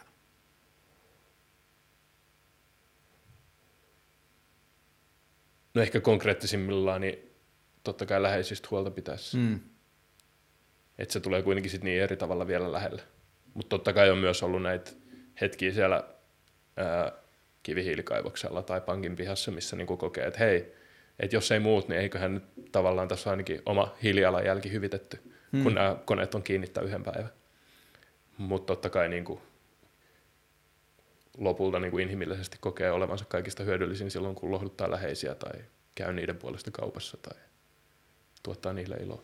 Joo, ehkä mun kysymys liittyy just tuohon niin laajempaan yhteiskunnallisuuteen aktiivisuuteen, että missä se on niin kuin jotenkin tuntunut konkreettisimmalta tai lähimmäksi tuleviselta. Että ehkä, ehkä, ehkä, ehkä, myös sellainen yksi niin kuin tosi, tosi jotenkin konkreettinen on se, että kun mä oon itse myös niin kuin puhunut näistä asioista paljon ja käynyt kouluttamassa, niin sitten se kun oli tämä elokapinan, elokapinan tuota tiesulku ja sitten mä näin niin kuin usein tuun naaman siellä, jotka on käynyt mun väkivallattoman kansalaistottelemattomuuden koulutuksen läpi, hmm. niin tavallaan se oli tosi voimaannuttava hetki, että, että, niin kuin, että oikeasti, että totta kai niin kuin, tämä on näiden ihmisten niin kuin, ansiota ja, ja, ja niin kuin heidän oma päätös ja niin kuin kaikki kunnia, kunnia siitä ja, ja tuki niin kuin heille, mutta se, että oli saanut näytellä edes pieni, pientä roolia siinä matkalla mm. ja kertoa heille näistä tekniikoista ja näistä toimintatavoista, niin tuntui yllättävänkin merkitykseltä, koska sitten kuitenkin, että jos ikinä pystyy inspiroimaan tai niin kuin antamaan työkaluja tai muille ihmisille tämmöisen koulutuksen tai siis tämmöisen toiminnan tekemiseen, niin totta kai sitten nämä niin kuin monta muuta ihmistä saa paljon enemmän aikaa kuin minä yksi. Hmm. Toi, joo, toi tulee tosi lähelle. Mä sain viikonloppuna vai viime viikolla viesti joltakin ihmiseltä, joka kertoi irtisanoutuneensa työstään ja kiitti mua, että mun niin kuin tietty kriittinen puhe tiettyjä työkulttuurin piirteitä kohtaan oli ollut to, tosi iso juttu sille, niin musta tuntuu, että mä voisin niin kuin pelkästään sen seurauksena poistaa itseni koko yhtälöstä ja tehdä koko niin kuin, oman työni ikinä, niin kuin mitä mä oon tehnyt, niin kuin jotenkin poistaa sen ja niin kuin, musta tuntuisi, että mä oon niin kuin, tietyllä tavalla tehnyt arvokkaan duunin, kun Just. joku muu on mennyt sinne suuntaan. Just, se on tosi hyvin kiitosta. Joo, ja se, se, se, niin kuin, se on varmaan se asia, joka tuottaa eniten toivoa itselle omissa pyrkimyksissä niin kuin jotenkin mahdottomien asioiden kanssa, että joku muu ottaa edes askeleen sinne mahdottoman suuntaan. Koska sitten sen, niin kuin just sen oman työn voi poistaa siitä yhtälöstä ja se energia ei ole mennyt hukkaan. Niin kuin sitä kutsutaan usein niin kuin transformatiiviseksi voimaksi, eli tavallaan me saadaan ihmisiä toimia tietyllä tapaa, tai he itse totta kai lopulta toimivat, mutta ilman niin kuin mitään vaihtokauppaa, ilman mitään lupausta, ilman mitään taattua loppu, lopputulosta, ilman mitään niin kuin pakottavaa hmm. valtaa, mm. uhkailua tai muuta, vaan ihan vaan niin kuin tavallaan sillä ö, omalla pyytteettömyydellä ja asioista puhumisella, niin me saadaan niin kuin, vaikutetaan niiden sydämeen. Ja, mm. ja niin kuin voidaan käyttää transformatiivista valtaa siinä, että ihmiset alkaa muuttaa niiden käytöstä. Ja se mun mielestä kaikista näistä erilaisista vallankäytön muodoista, niin se tuntuu niin kuin kaikista eheyttävimmältä. Oletko kokenut joutuvas luopumaan jostain? Tai niin kuin mitkä on ollut sellaisia asioita, joista oot huomannut luop, joutuvasi luopumaan niin kuin tiettyjen valintojen tai, tai niin kuin pitkäaikaisten pyrkimysten seurauksena?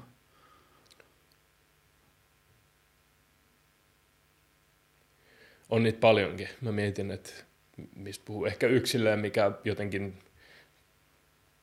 tasaisesti harmittaa, on se, että mitä puhuttiin niin kuin perhetaustasta, niin se, että kun mä oon mennyt yliopistoon ja kiinnostunut tietyistä kysymyksistä ja teen niiden parissa aikaa, niin kyllä se tiettyä etäisyyttä on sitten luonut mun ja vanhempien ja ehkä sisarustenkin välille.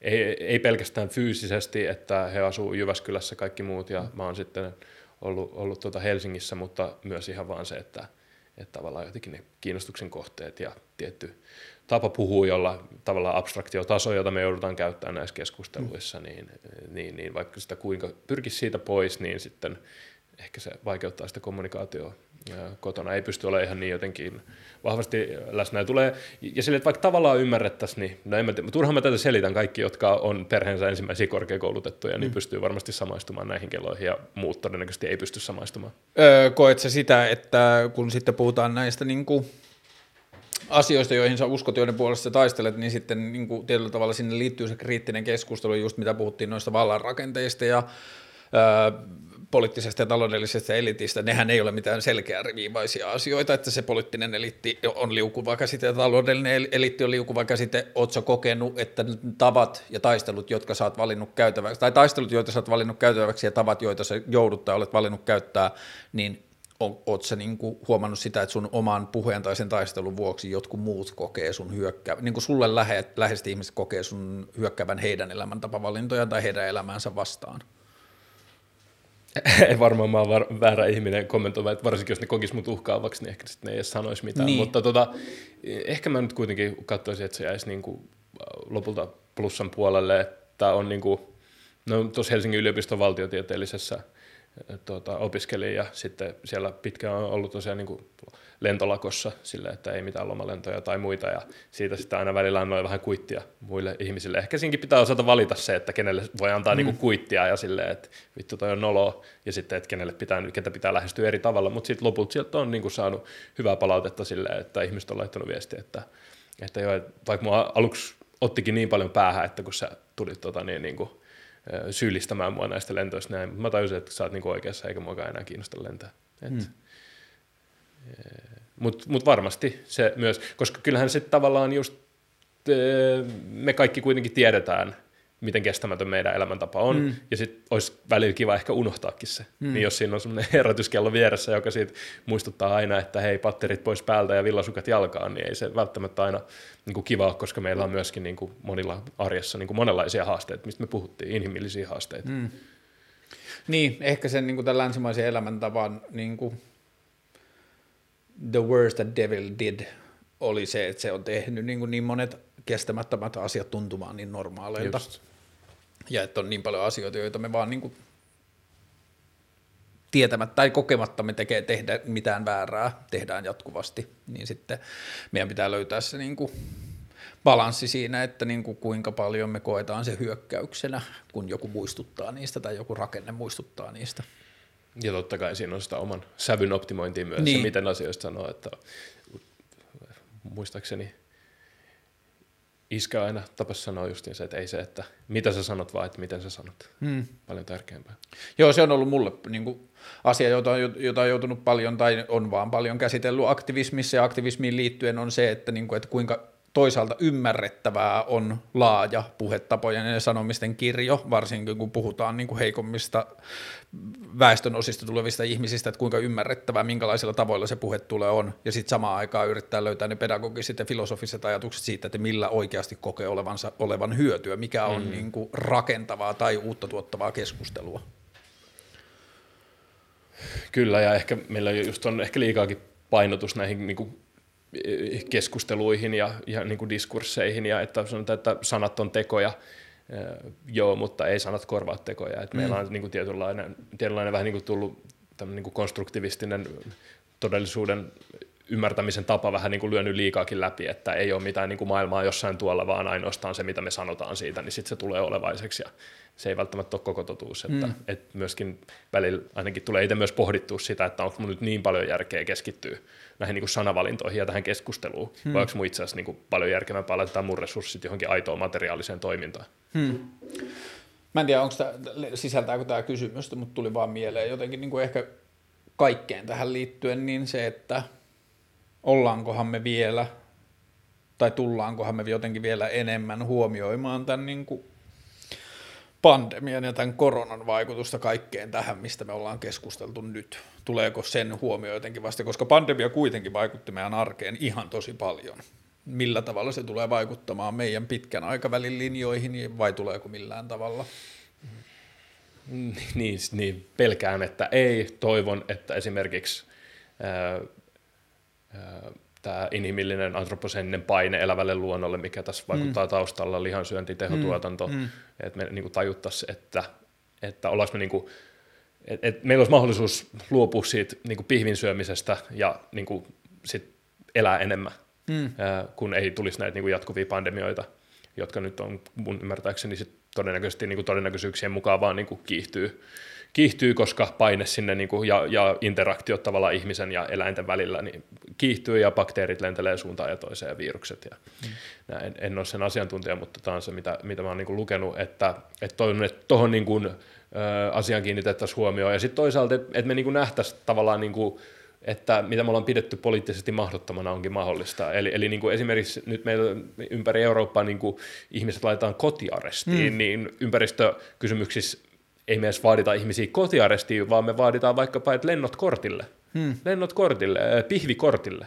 Hmm. Mikä, mikä vaan se onkin tavallaan, että on niinku, no, noin niinku tavallaan räikeimmät ympäristörikokset, niin me voidaan kieltää ne. Ei meidän pidä nyt niin paljon pelätä asioiden kieltämistä. Me kielletään niin monia muita mm. asioita, mutta sitten tavallaan niin kuin, niin kuin sä sanoit, että niin monet haitalliset toimet on jotenkin onnistuttu pukea sellaiseen niin kuin normaalin ja normin mm. kaapuun, ettei me kyseenalaisteta niitä, niin nyt ehkä tämä on tavallaan avannut meidän mielikuvitusta uudelleen tämä pandemia-aika silleen, että monet normaaleina välttämättöminä pidetyt asiat voidaan kieltää. Joo, toi on niin kuin yksi mun suosikkeja just toi, että kuinka kuinka normaaliksi pandemia onnistui tekemään epänormaalien muutosten tekemisen. Että niin et me oikeasti pystytään tekemään aika vitun isoja muutoksia silloin, kun me ymmärretään, miksi ne tehdään. Niin se oli niin kuin toinen. Ja sitten toinen, mihin mulla on ehkä optimistisen tai naivistisen katsantakannasta riippuen, niin odotus ja suhde on tämä työelämän kulttuurimuutos. Kun pandemia vaikutti siihen, miten me tehdään työtä niin paljon, niin siihen mä toivon eniten, että se niin vaikuttaisi myös siihen, että miten me tehdään töitä pandemian jälkeen todellakin ja palaa siihen johonkin aikaisempaan pointtiin siitä, että varsinkin, varsinkin toivomme näin, koska suurin osa työstä tällä hetkellä on niin kuin elämää tuhoava. Niin, tai va- ja iso osa työstä on tällä hetkellä niin kuin vaan odottaa niin kuin se on valtava paine, niin kuin jonkinlainen kysymys. Vai, jos ei se ole tuhollista, niin tuho, tuhoisaa, niin se on tosi laajalta, niin kuin sen hyödyllisyys on kyseenalaistettavissa. Onko vielä jotain, mitä sä haluaisit maailmalle sanoa? Tässä kehyksessä. Mä oon aivan, aivan takki tyhjä tai kalastusliivi, kalastusliivi tyhjä, että pitkä sessari. Hei, kiitos sulle.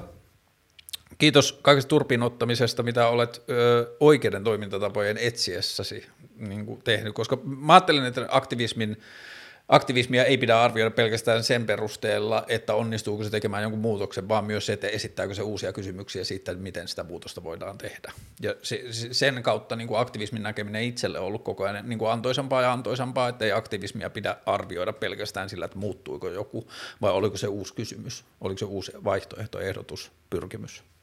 Joo, toi on hyvin sanottu. Kiitos sulle kutsusta ja kiitos, että pääsin vihdoinkin näkemään tuon sisäpihan pitkään hehkutetun. Ja tota, Kiitos, tämä oli mukava, mukava tota, setti. Joutuu itsekin miettimään vähän sitä omia, omia ajatuksia ja pukemaan niitä sanoiksi pidemmin kuin yleensä.